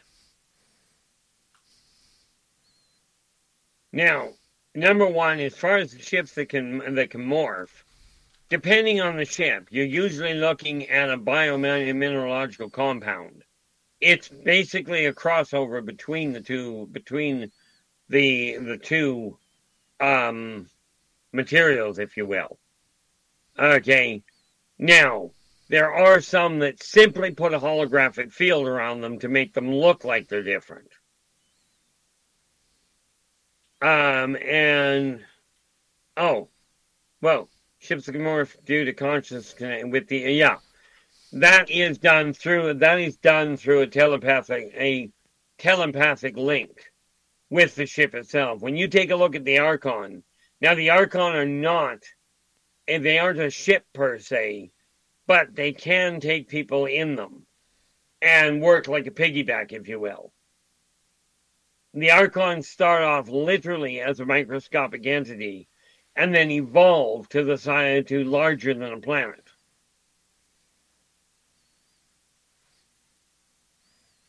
Hmm. Okay. There are other races out there that are actually transformed into basically what they do is they take the species, lobotomize it, and turn it into a ship. Okay let me add to this for a second because I've always thought that a lot of these craft are biological, meaning that many of them are. Are they? Some are. They they're a bio, biomechanical construct. Many of them. Okay, they have to have. Some of them need the the mechanical construct because if you take the bioorganism and you put a bunch of organic beings inside the stomach, can you picture where the problem is? Yeah, but isn't that how they connect to the human? I know that's how they eat the human. This is why we, it's a symbiotic setup. Okay. With some of the, and again, we're talking about a wide array of technology what mankind like what mankind calls cybernetics. Talk about low grade backwoods stuff compared to some of what these guys are handling. All right, we got time for one more question here. All right, and this one comes from Derek. R. Keith, do you think any aliens slipped through the cracks of the Galactic Consortium and are down here living with humans in disguise? Undoubtedly. However, if they if they just live in amongst humans in disguise and aren't aren't moving into areas of political and or corporate power, they will be left alone. It's like, okay, you went down there, you're living as a human, you're hiding amongst the humans. Have a happy. Follow these guidelines and we'll leave you alone. Countermand those guidelines and we'll remove you. At which point they end up vanishing. But yes, no system is 100% perfect.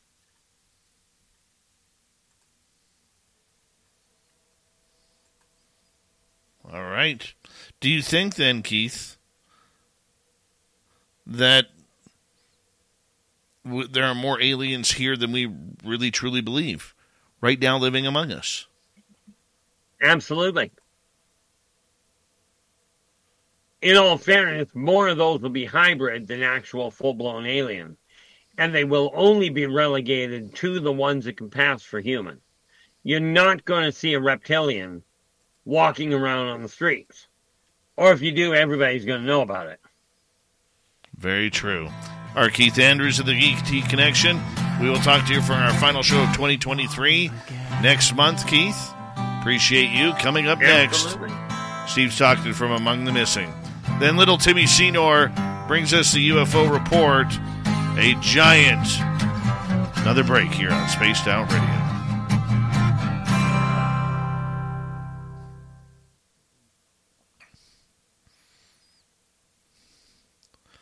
All right, Keith. Great job tonight, buddy. Thank you so much. We will talk to you at the beginning of December. Well, you and I will talk before that. Before but then, but yeah, I love you, man. Thank you for being here. not a problem at all. Thanks, Dave. You Take- take care. Good night, buddy. All right, that's R. Keith Andrews. I will be right back as well, guys.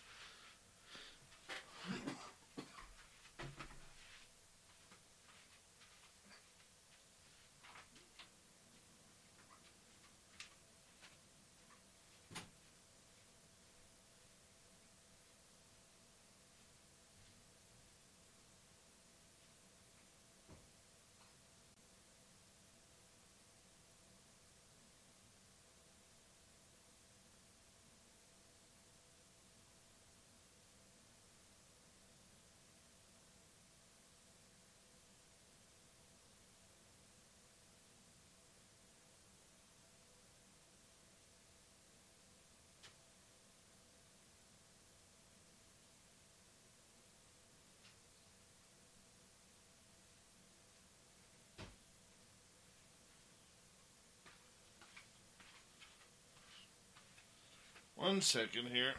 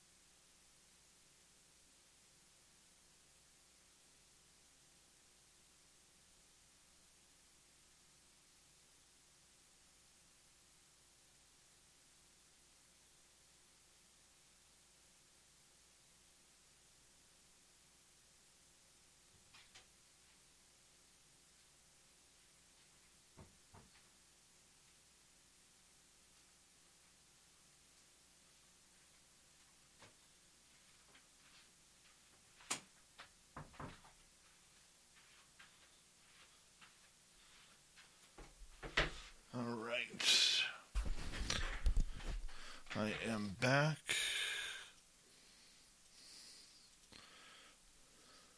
Starseed Awakening, how are you? Ow.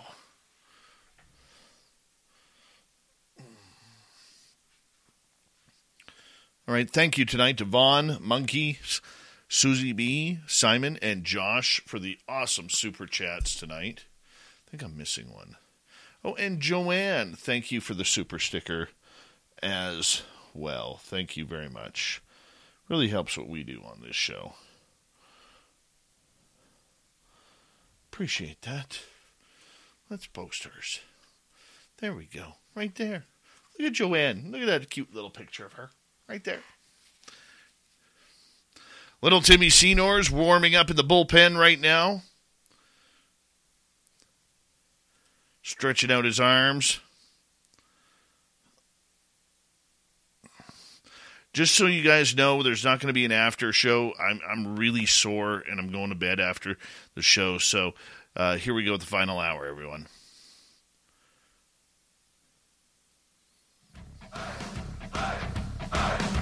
Would you like to connect with us? Head to spacedoutradio.com for all your latest show info. Now, back to Dave Scott and SOR. Here we go with the third and final hour of Spaced Out Radio tonight. My name is Dave Scott. Very much appreciate earning your listening ears wherever you are on this beautiful planet we call Earth. Hello to everyone listening in on our terrestrial affiliates around North America, digitally on Odyssey Radio, TalkStream Live, at KPNL. All of our archives are free. Join us at youtube.com forward slash spaced out radio. Do old Davey the favor, hit that subscribe button. The Desert Clam has set the password for tonight in the SOR Space Travelers Club. Quadrumanus. Quadrumanus is your password. Use it wisely, space travelers, as the clam sets the password each and every night right here on Spaced Out Radio. Our website, spacedoutradio.com. We have a plethora of features for you. Rock out to Bumblefoot, read the news wire, check out our swag as well. Follow us on Twitter at Spaced Out Radio, Instagram at Spaced Out Radio Show, and you can join us on Patreon by joining the Space Travelers Club. It's that time of the night where we kick off hour number three. Steve Stockton from Among the Missing is here for another spooky story. Hello, friends. Welcome to Among the Missing YouTube channel on Spaced Out Radio. I'm Steve Stockton, and I'm about to take you on an unbelievable journey of people just like you.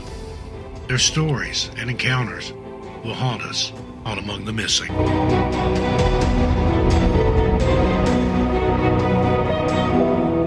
In July 1971, eight year old Douglas Legg of Baldwinsville, New York, was camping with his family at the Melvin family estate on the Santanoni Reserve in the town of Newcomb, located in Essex County, New York. The estate was owned by Douglas's great uncle, Crandall Melvin Sr., and was situated on 13,000 acres in the rugged terrain of the Adirondack Mountains. Around 3:30 p.m. on July 10, Douglas attempted to follow his uncle, Myron Melvin, into the woods. However, Myron instructed him to return to his parents' campsite, which was 150 yards away and within sight of the main camp, via an old logging trail. Douglas was only wearing short pants, and the area was known to have poison ivy.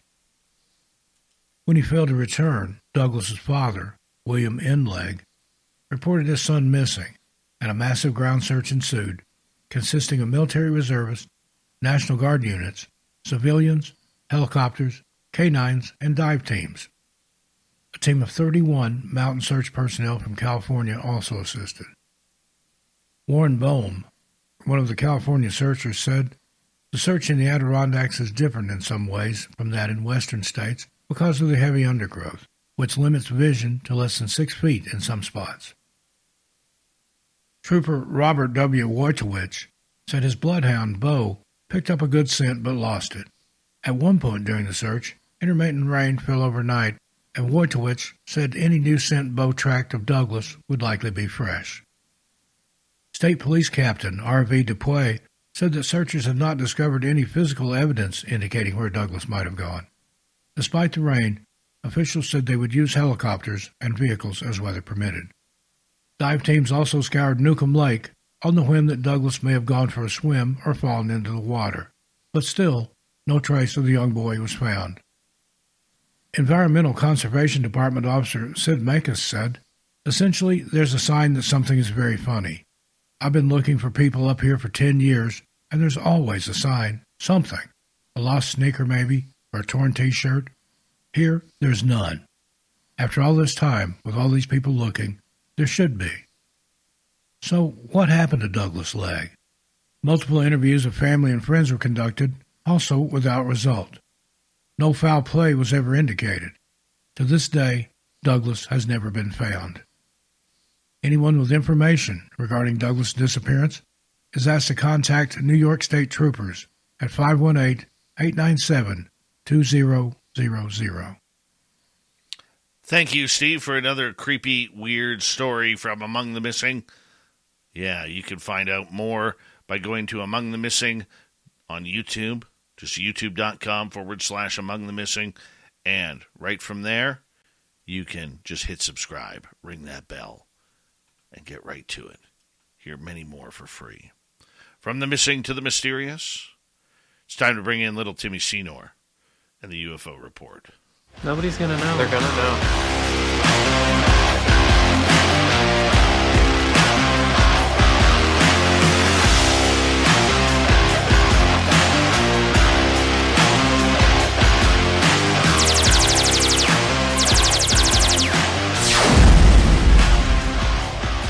Tim Senor back again for the UFO report. And Tim, a lot of comments, people not happy that uh, you're going to be leaving us here pretty soon.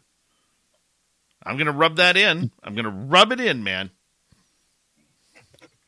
Yeah, it's mutual. It's it, you know, parting is such sweet sorrow.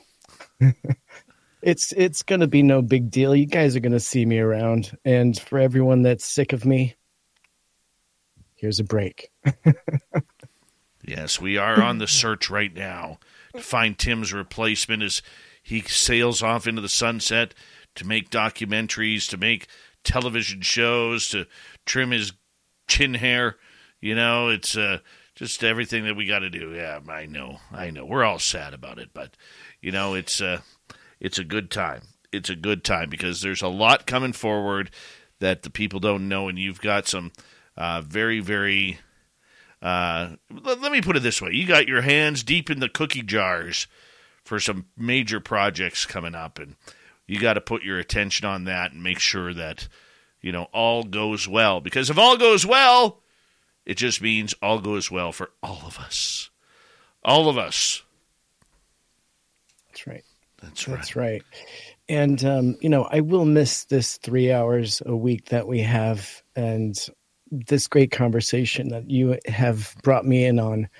And uh, it's been an education, and it's been fun. We got a little bit of a breaking news story tonight. And this one doesn't surprise me. But it looks like by the end of the year, highly controversial Dr. Sean Kirkpatrick will be leaving his position with AARO by year's end. Wow. What's happening here, Timmy? According to sources, the Pentagon's UFO chief will resign by year's end. And so, amid a wave of complaints accusing him of making false statements about UFO whistleblowers and fostering a quote atmosphere of disinterest, it seems like the only way out at this point. So, whether it's a planned exit or a rushed exit, we will discuss. Four major candidates, however, have been interviewed to replace the current director of the Pentagon's UFO office, and Dr. Sean Kirkpatrick, following months of heated public sparring between the former CIA physicist, UFO whistleblowers, and activists, now the Pentagon appears to have already made the decision on Kirkpatrick's unnamed successor. I have a few ideas on who that might be. According to one former Pentagon official with past involvement in related UFO investigation programs. And so you can kind of fill in the gap there, Jay Stratton. so, given their public affairs track record, this may not be put out to the press until well after the change, but who knows? So, this personnel shift marks the culmination of months of accusation. Plumbing, HVAC, and electrical contractors on Service Titan put up big numbers. How big? In their first two years on Service Titan, contractors typically see a 17% increase in revenue, a 9% increase in average ticket size, and a 10% increase in call booking rates. They also average a 4.7 out of 5 stars on customer review sites. Add it all up and the answer is clear. When solving for profitability, productivity, and growth, Service Titan is an essential part of the equation for contractors like you. Learn more today at servicetitan.com. That's servicetitan.com. Individual individual results may vary. As the last of the major sports leagues is off and rolling, and now college basketball is set to go as well, betonline.net is your top spot for all pro and college action this season. With pro basketball, pro and college football, and hockey all in full swing, BetOnline is your number one source for wagering news, odds, trends, and predictions. All the hoops information along with every sport available at your fingertips with both desktop and mobile access at any time. Head to BetOnline today to stay updated on all the action. Bet online, where the game starts.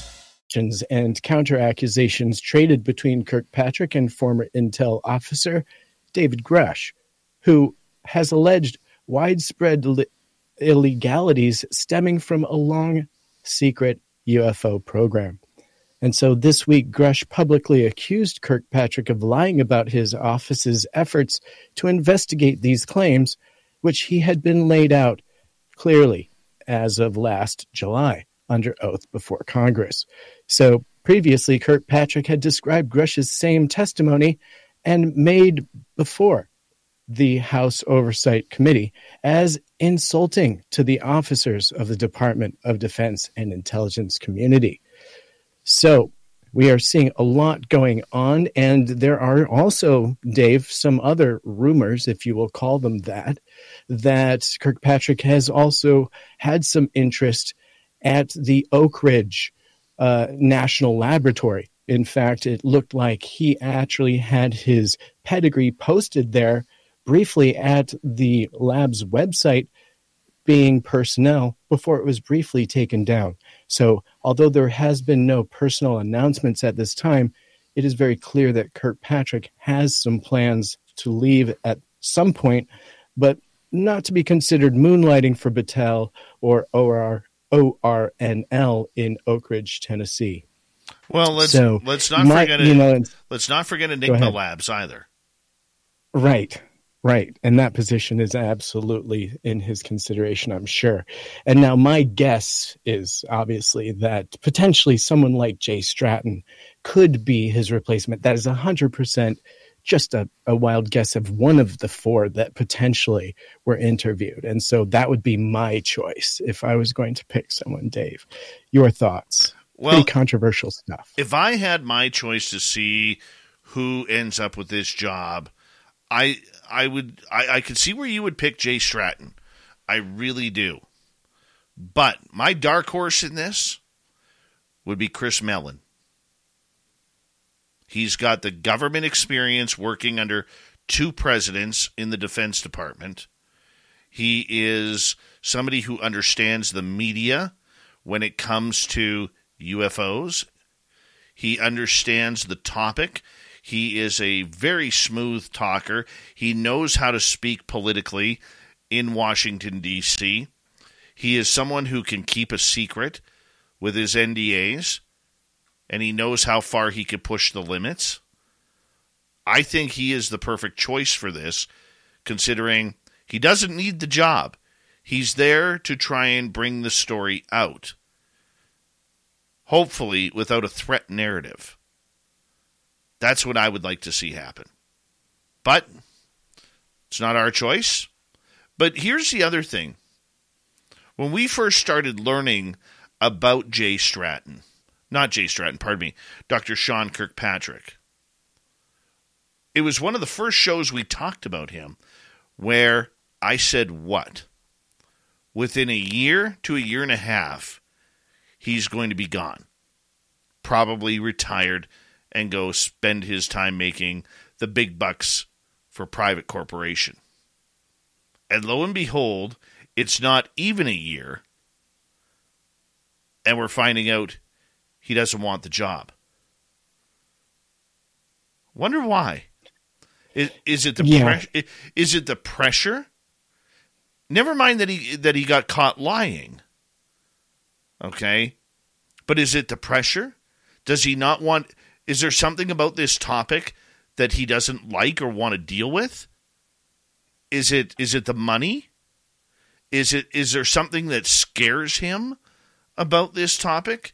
Is it the political game? Is it a lot of pressure? Is it the fact that realistically we did find out in the hearings that the money allotted to him and the AARO program was never given to them by the military?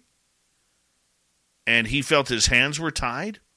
Is he going over to Enigma Labs to help Peter Thiel and that crew run that board? Is he going to a different agency for, you know, hey, he may have a $70,000 a year job with at the Pentagon, but it, that might triple to 210,000 or more in the private world. What do you think? Well, we know that politics is a political hot potato. And this position as chair at AARO could be something that is a planned rotation because that person is under constant political fire and scrutiny. They are literally the liaison with the public. So you could see them potentially replacing that position regularly so that that person doesn't literally get burned out. Now, also consider recently we also learned that Kirkpatrick was using a clandestine group of people to his advisory board. And some of those connections were believed to be with some independent companies that are into some of the material handling and some potential secret tech and things like that. So we have that kind of working also in the background at the same time as all this. Now, while the precise reasons for his alleged departure remain murky, Kirkpatrick has faced vehement public criticisms in recent weeks and from UFO enthusiasts and so called disclosure advocates seeking government transparency on UFOs and aliens. Now, consider the fact that the biggest step that he put out really had nothing to do with UFOs and aliens or even UAP. The biggest thing he did was to put out the website and a reporting system for historical um, cases where there are supposed black budget programs taking place. And the more I thought about that, the more I thought it was more of a witch hunt for technology to potentially be outed and who knows, used for governmental usage rather than what we were hoping for, which would be disclosure. That's why we hear nothing about what they have discovered. So that is just my own thoughts on why they're starting with that because of course they're interested if anyone is going to be wheedled out with interesting technology that they could use. Well that's fantastic. Now if they're going to share that with the public that's a whole nother conversation.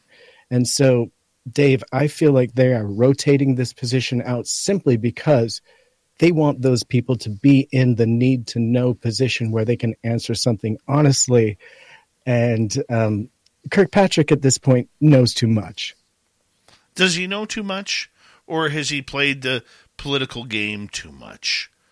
I mean, we're talking about somebody here, my friend, who has, you know, been a constant person of controversy regarding the UFO UAP phenomena since the beginning. I had a private conversation with someone who knew him personally who didn't have very wise words of the man. There were a lot of expletives leading up to the adjectives when he brought up Sean Kirkpatrick. Sean Kirkpatrick has seemed to be someone who has more motivation to kill this story than to actually motiv- motivate it to a higher level of where it should be. And he reminds me a lot of my former sports director in Vancouver. We worked in sports, man. We got to press passes to every game and event in the city. Our job was to tell the scores. And yet, my former boss was the most miserable son of a gun you could ever meet.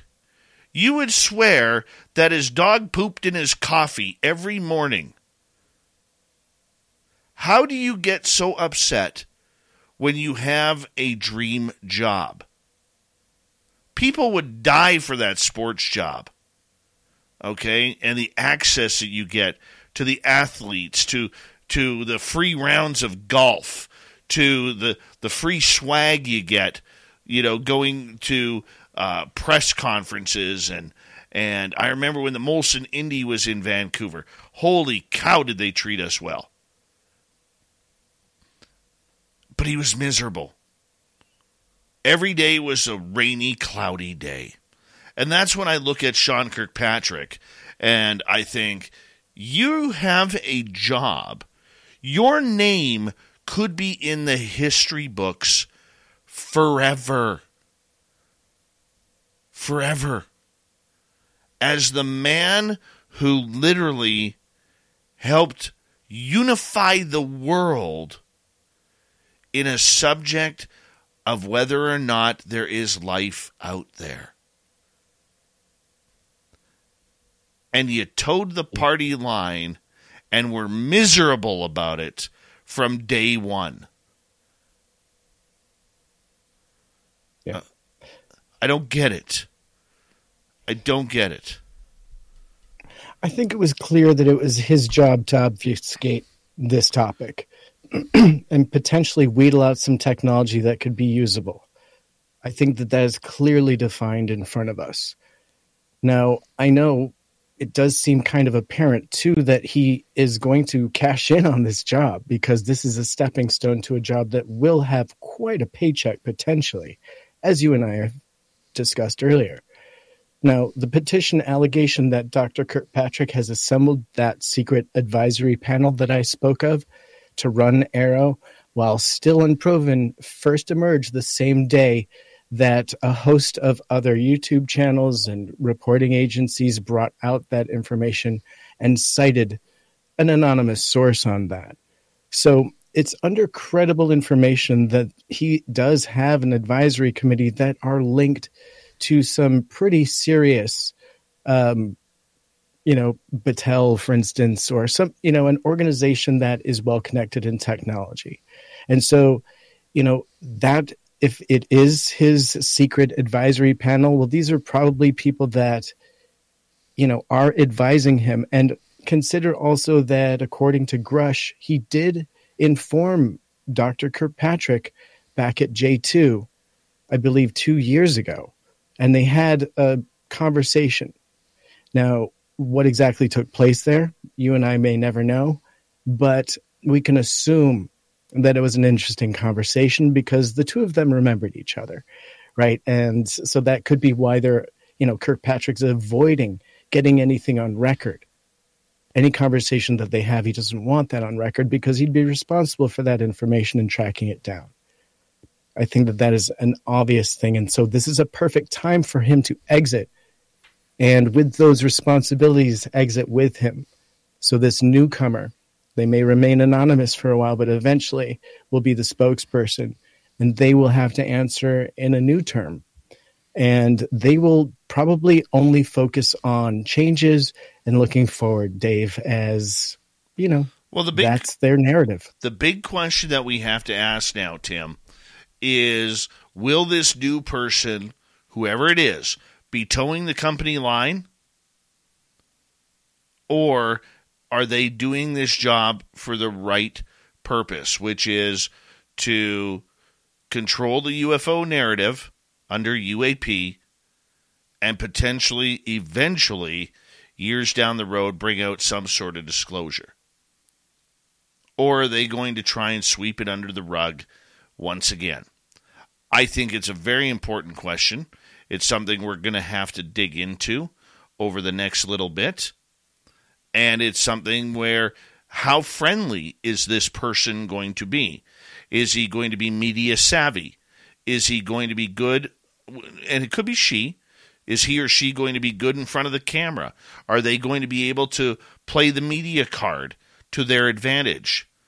Are they going to be trying to push for more openness in the subject? There's a lot of questions coming up on this one, Tim, and it's something that we're going to have to uh, build a lot of information around. That is for sure. The UFO report with our resident Timbit continues right after this.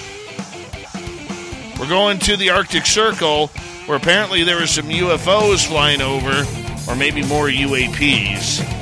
And what would it be without ending the week on Tom DeLonge? Ugh, can he just continue to play for Blink 182?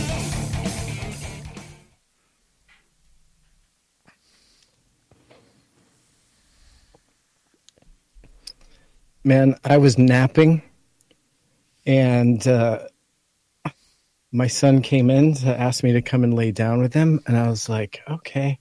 I looked down and it was like 10 minutes to showtime. I was like, oh my gosh. Good thing he came in. I was done. I was out for the night. Oh, man. I know what that's like. I know what that's like. I'm having one of those nights too, man. Hey, Mennonite oh. Abe, oh. how you doing, buddy?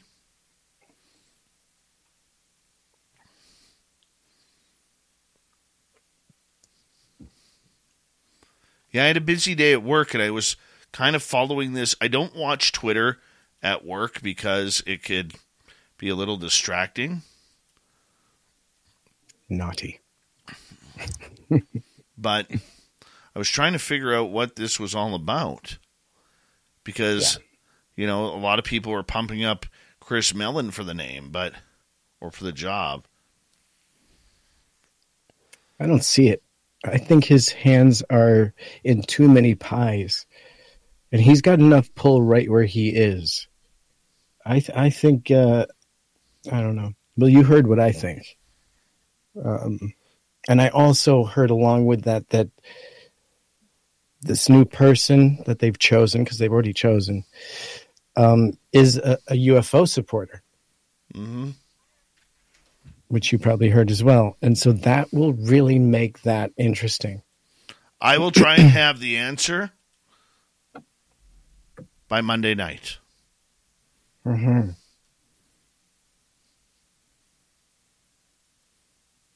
It's a phone call. And hopefully that phone call gets answered. Because if that phone call gets yeah. answered, I'm okay. Yeah, but they can't say. We could never say it publicly. There's no way. It's we're not the venue. We'd get spanked.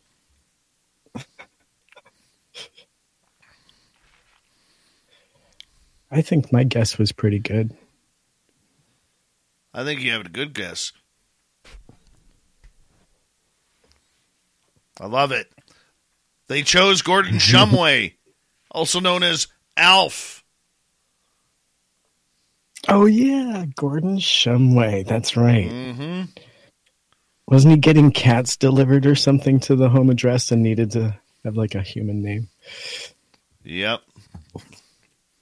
Love Gordon Shumway. Classic. Total classic. How you doing, little Timmy Senor? Good wrecked, wrecked. It's been a, it's been a heck of a week. Super stressful week. But I'm ready for a little weekend. I might be doing some driving. Where are you going? Up to see. Well, I might go visit our little Grant. Oh, little Granty Baker.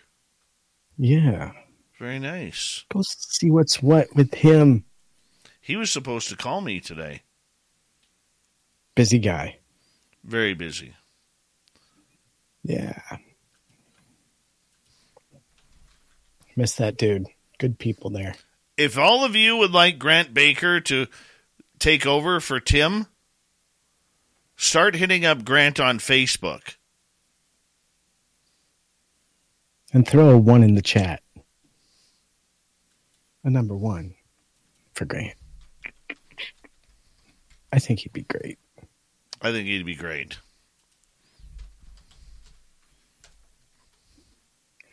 You gotta want it. And uh, there is research, by the way. Like, I start researching first thing in the morning, and I just kind of, hopefully by showtime, have three solid, you know. Three. It's it's like three solid poos a day. That's what you do. Yeah. three solids. Hello, Usually Yay. by lunchtime. Best name on YouTube, Dry Toast. Right there. Toilet humor. Magnus Vermagnuson. What's happening?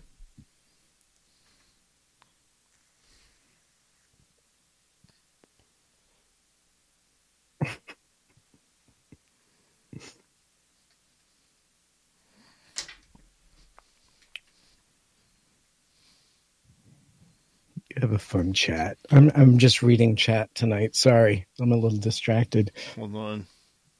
What did our boys say about the UFOs over the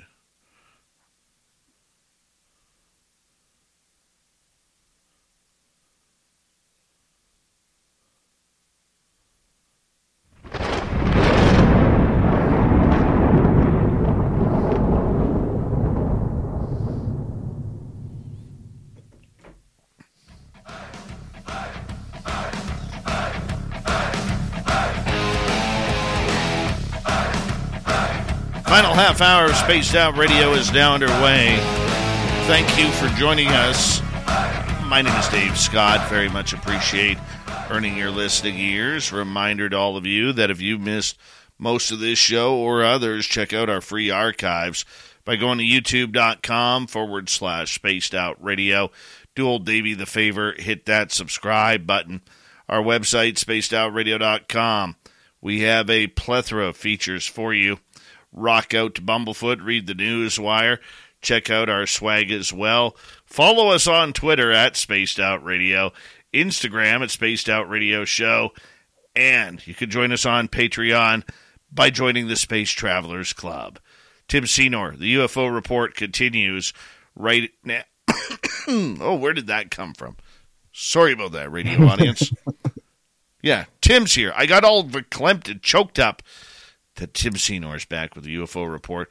And we had some uh, aliens flying over the North Pole. See, maybe it's just me, Tim. Maybe it's just me.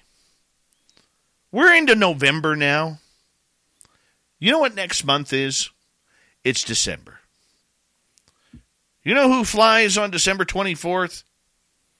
Santa Claus. Okay? I'm 50 years old and I still believe in Santa Claus, Tim. Plumbing, HVAC, and electrical contractors on Service Titan put up big numbers. How big? In their first two years on Service Titan, contractors typically see a 17% increase in revenue, a 9% increase in average ticket size, and a 10% increase in call booking rates. They also average a 4.7 out of 5 stars on customer review sites. Add it all up and the answer is clear. When solving for profitability, productivity, and growth, Service Titan is an essential part of the equation for contractors like you. Learn more today at servicetitan.com. That's Individual results may vary. As the last of the major sports leagues is off and rolling, and now college basketball is set to go as well, betonline.net is your top spot for all pro and college action this season. With pro basketball, pro and college football, and hockey all in full swing, BetOnline is your number one source for wagering news, odds, trends, and predictions. All the hoops information along with every sport available at your fingertips with both desktop and mobile access at any time. Head to Today to stay updated on all the action. Bet online, where the game starts. Okay. I think because they counted, this is true. You can't make this up. They said there were nine weird UAPs flying around the Arctic that scrambled jets from Alaska, which would have been uh, U.S. Air Force Base Elmendorf.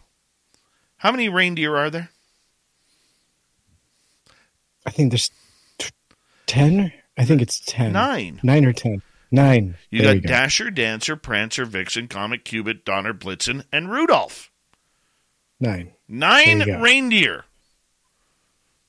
Okay. Isn't that a little too coincidental? Is it a joke? I, am being serious because, like I said, dude, I 50 years old. I still believe in Santa Claus.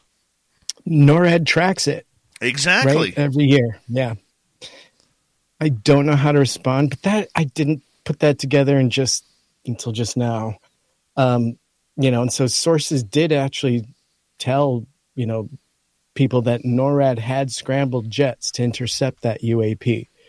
And although NORAD denies the incident, saying that jets were on training operations, three other objects were shot down in February and they still remain unidentified.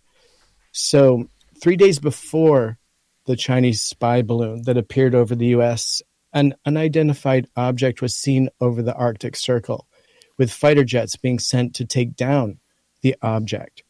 And so, exclusive reporting from Ross Coulthart investigative journalist reporting for News Nation, calls into question whether the country has been given the full story when it comes to a series of mysterious flying objects that cap- captivated the nation back in February.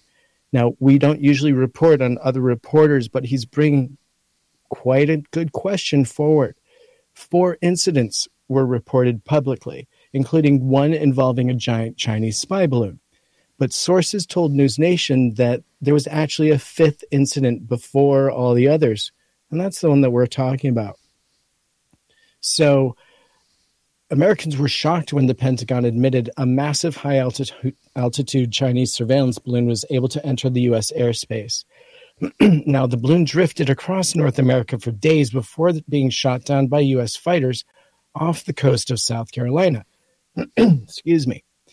Now, six days later, it happened again on the 10th of February around 145, and the first of three objects were shot down by the U.S. fighters near the northern Alaska town of Deadhorse. Now, all three of the objects are still officially acknowledged as unexplained. And so officials launched a massive air and ground search to find the objects, and within hours of shooting them down, White House National Security Council spokesman John Kirby admitted they had no idea what those objects were. So, in a quote, they were saying that we're calling this object because that's the best description we have right now. We don't know who owns it, whether it's state owned, corporate owned, or privately owned. We just don't know. So, the incursions kept happening a second cylindrical object was shot down over Canada's Yukon the following day on the 11th of February. And then on the 12th, a third object was down over Lake Huron near Michigan. And that object was described as octagonal in nature. So three sources ended up coming forward and publicly talking about an undisclosed incident over the Arctic Circle that happened on the 1st of February, three days before the Chinese balloon incident. So, the defense and intelligence sources said that eight or nine unidentified UAPs were detected over the Arctic Circle, and fighter jets were sent up in an unsuccessful attempt to intercept them. And so the fighter jets deployed from North America Aerospace Defense Command, or NORAD, to engage the objects, sources said. But the UAPs were seen maneuvering away at high speeds. So, former Deputy, Deputy Assistant Secretary of Defense Christopher Mellon independently confirmed this story, quoting, I've heard the same thing from an individual who would have plausible reason to know. But this really speaks to a much larger issue, which is the lack of information from the US Air Force about UAPs. And so we've obviously heard quite a lot about the fact that they are really not ready to disclose any information. And now NORAD is saying that it did have aircraft flying in the area, but they were returning home to home base as part of a training operation. So these same sources also told News Nation that the object the U.S. shot down on the 10th of February was also anomalous. So there has been silence in eight months since it was shot down And the White House assured the public it was confident the Alaska object debris would be recovered. Now, recently we've heard we may get imagery from that finally, even in the words of Dr. Sean Kirkpatrick himself. He's saying that once that imagery has been cleared, they will make what they can available to the public. Dave, I'm very interested to hear hopefully more about what took place on the 1st of February because that's an incredible story and it matches up with a lot of the data and the analysis that we've been hearing lately on UAP. Well, Interesting stuff. Well, I uh, I'll stick to my guns and what I said before. I don't think any of it is UFO. Okay, there's nothing going on with UFOs. We know the Chinese balloon. We know the object that was shot down in Canada was a metallic object flying at about 40 kilometers an hour, which equals out to about 22 miles an hour. It did not make any sharp turns or anything. It was just a metallic object, like a giant drone traveling very, very slowly. We know that because Defense Minister Anita Anand announced on Canadian media that this is what the object was before being shot down by an American uh, jet fighter. We also know that the one over the Great Lakes was similar to that as well, although not released. The fact that they couldn't find it, come on. Come on. They know where every one of these are. Every one of them. Okay? I could see having troubles getting the one in the Yukon because with all the snow, the impact would have softened the bounce, but in those areas, the glaciers and the snow doesn't melt during the summertime. And when something from that high falls into, say, 30, 40, 50 feet of soft powder, it's going to disappear. So that works too. All right. Canadian CF 18s were dispatched to this object as well.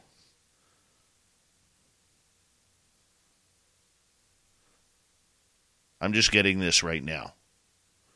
So just bear with me. It's it's coming in. So the point that these objects were over there, they had to bring in because the Arctic Circle is Canadian airspace. That's why they had to bring in the F 22s once again, because the old AIM 9 Sidewinders that the Canadian Armed Forces uses on their CF 18 Hornets, which are still first generation Hornets, okay, would have been incapable of engaging any sort of balloon or maneuverable type of object. Okay? So, the report I'm getting as we speak is that that's why the F 22s were called in from Elmendorf to engage. Could it be spies? Could it be UFOs? I mean, these things, some were saying they were acting much like the Tic Tacs during the Nimitz incident. Could if they are ours, could they have found a new place to play with these toys, considering the popularity of the story of the Nimitz? There's that possibility too. Lots of stuff going on. Your microphone's on mute. Thank you. And that is also a great place to potentially test any kind of tech coming in over an airspace where if it was downed, it wouldn't hurt anybody below because obviously that's nothing but open territories there. So it's kind of like testing over open waters that theoretically, you know, the Omaha and some of the Nimitz encounters were, you know, in areas where it wouldn't hurt anybody potentially if they were to engage and be brought down, right? But now we don't know, right? According to this report, those fighter jets deployed from NORAD um, weren't able to actually engage the objects because they were seen, actually seen maneuvering away at high speeds, and they were called anomalous. And I feel that that doesn't typically demonstrate at least what we are aware of in the UAP culture. It does sound more like UFO if you want to go down that rabbit hole. Or Santa Claus. Prep, prepping the deer for December 24th in the flight around the world. I'm test flight. Look, I'm sticking with Santa Claus here, man. Those deer have not flown for a year. Okay, they got to get warmed up. Therefore, hey, it makes sense, Tim. It makes sense. Nine. All right, give me the latest Tom DeLonge crap. well, Tom is wondering if civilizations went extinct for disobeying the aliens. And it's not the first time we've heard this concept, but the Blink 182 star Tom DeLonge has suggested that ancient aliens could have been wiped out for angering alien life forms through disobedience. So the ancient civilizations just got wiped out because they pissed off the aliens, Dave. And it's that simple. Now, it's obvious that Tom has become quite a prominent voice in ufology, having launched To the Stars back in 2017. And recently, he's been producing books and films and even songs that are all about this topic. And now, recently, he's branched out into directing and filmmaking, as we know. But uh, according to a recent interview with Newsweek, he's passionate passionate about studying unidentified flying objects or UFOs and or advanced aerial threats in a quote. And he says that he believes that the life forms operating them likely have sinister intentions when it comes to the well being of humans. Addressing why the aliens aren't a visual part of everyday life at this point, the star said in a quote, All I can do is ask questions on things I do feel I feel strongly about. And some conversations that I've had that really make me think that things are a certain way. Not quite sure how to interpret that, but in his mind and in a further quote, he says, I think the one hand is not knowing how to defend against it because we don't totally understand it. And there's also the side, the other side, that could be reluctant to want to know why they're here because what they're doing is not good. And so we know that he has some pretty deep government theories also, thinking that we've been dealing with this since World War II and the lies and all of the things that we've heard so many times about the fact that the government doesn't want us to know the truth. But, Dave, I'm not sure if aliens are good or bad or have a plan for us at all. What do you think about Tom's concept here that they're not here to be our friends and that potentially civilizations went extinct eons ago because they straight up pissed off the aliens? So is God an alien then? Look, Tom DeLonge needs to concentrate on music. Okay? He really does. He is a brilliant artist. I love Blink 182. Okay? I would go see him in concert if I could. Actually, it's one of the bands on my list that I would like to see. But he is so far out of touch when it comes to aliens because he literally believes one person and one person only, and that is Peter Levenda who is a longtime researcher who believes, biblically speaking, that all aliens are bad, they are demons. Okay, let's not forget Tom when he made a fool of himself on the Joe Rogan experience, saying that we got to put nuclear weapons in space. They're afraid of our nukes. Really?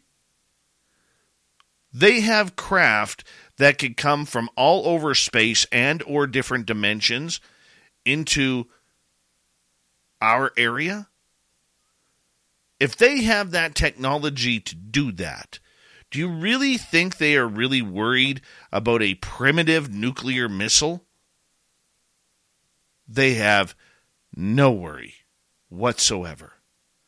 No worry at all. Tom is so far delusional on this subject because he has played up his own fears with the threat narrative crap. Okay. Yeah. It's it's gone too far. It really yeah. has gone too far. Well, I would like to just kind of point out that he has a platform. And it's kind of unfortunate that he uses that platform to talk about advanced aerial threats and the potential of UFOs to be nefarious and not have our best intentions with really no evidence of that. And that's the bummer. I want to just go back to the previous story for a minute. Oh, for sure. You got some update. My source is saying that there was a little known military exercise going on in the Arctic in in the days leading up to these events. Okay, and that using the modeling engines from what people were saying, my source believes that these objects, these UAPs, originated in China. And they also moved at the speed of the prevailing winds and in the same direction to get out of there as fast as possible. He believes that the Chinese used them to probe NORAD radar capabilities and readiness. I 100% believe that. that sounds absolutely right.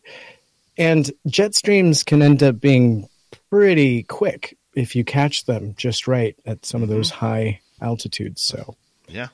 Sorry, let's I'll get back that. to the Tom no. DeLonge thing for a second. No, no. Okay. I appreciate that update.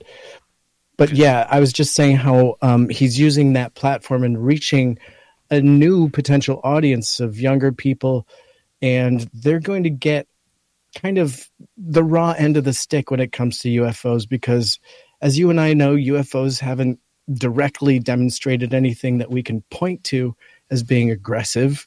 Now, some people may disagree and may have evidence of their own, and abductees obviously have their story, but I'm just saying, kind of generally, this threat narrative that we're hearing from Tom and just the fact that they could have wiped out civilization, that seems like such a aggressive thing to do for a whole well it is aggressive tom DeLonge has been on the threat narrative and the fear mongering since he started the to the stars academy he went nutso and overboard on the joe rogan experience okay, which is why the TTSA was forced to pull him from public appearances after the mockery he made of the subject and of um, there's a time to be a rock star and there's a time not to be a rock star.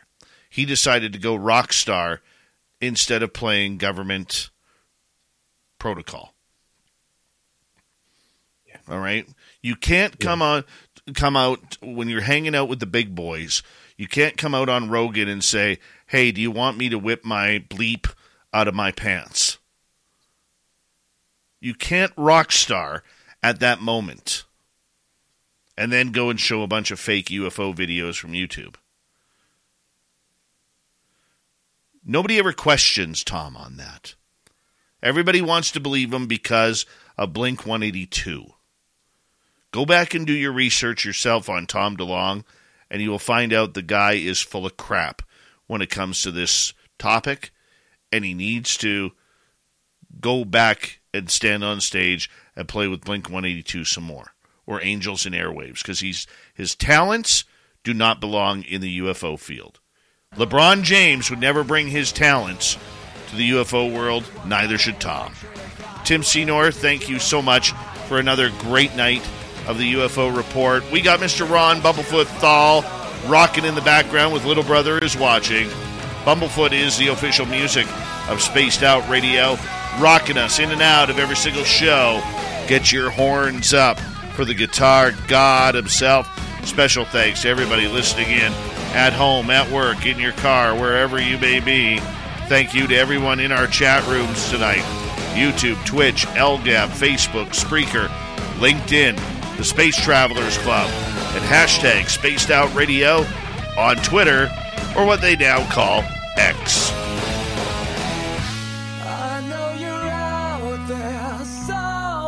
Remember, this show is copyright by Spaced Out Radio and SOR Media Ventures Limited. Thank you so much for choosing to share your evening with us because together, my friends, we're watching. We own the night. Mr. Bumblefoot, we need a favor. We need you to take us home.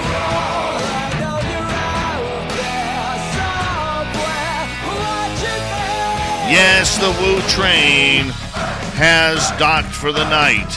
But soon, my friends, we shall ride again. Your seats are always available. Your tickets never expire. And if you want to bring a friend, we've got room for them too. Good night.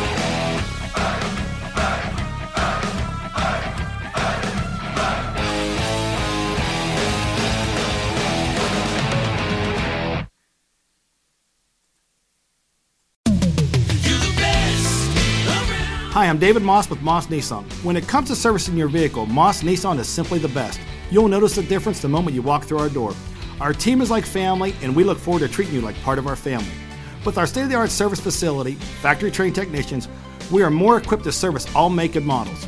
Plus, with our extended service hours, our pickup and drop off service, you can have your vehicle serviced according to your schedule, not ours. Experience the Moss difference today. Moss Nissan, whatever it takes. Hey, is that the new iPhone 15 Pro? Yeah, it's made with titanium and the Pro camera is epic. Just got it at T Mobile. Nice. Yep. And I got their Go 5G Next plan, so now I have the freedom to upgrade my phone every year. Whoa, I gotta get to T Mobile. Get our best deals on iPhone 15 Pro at T Mobile.com.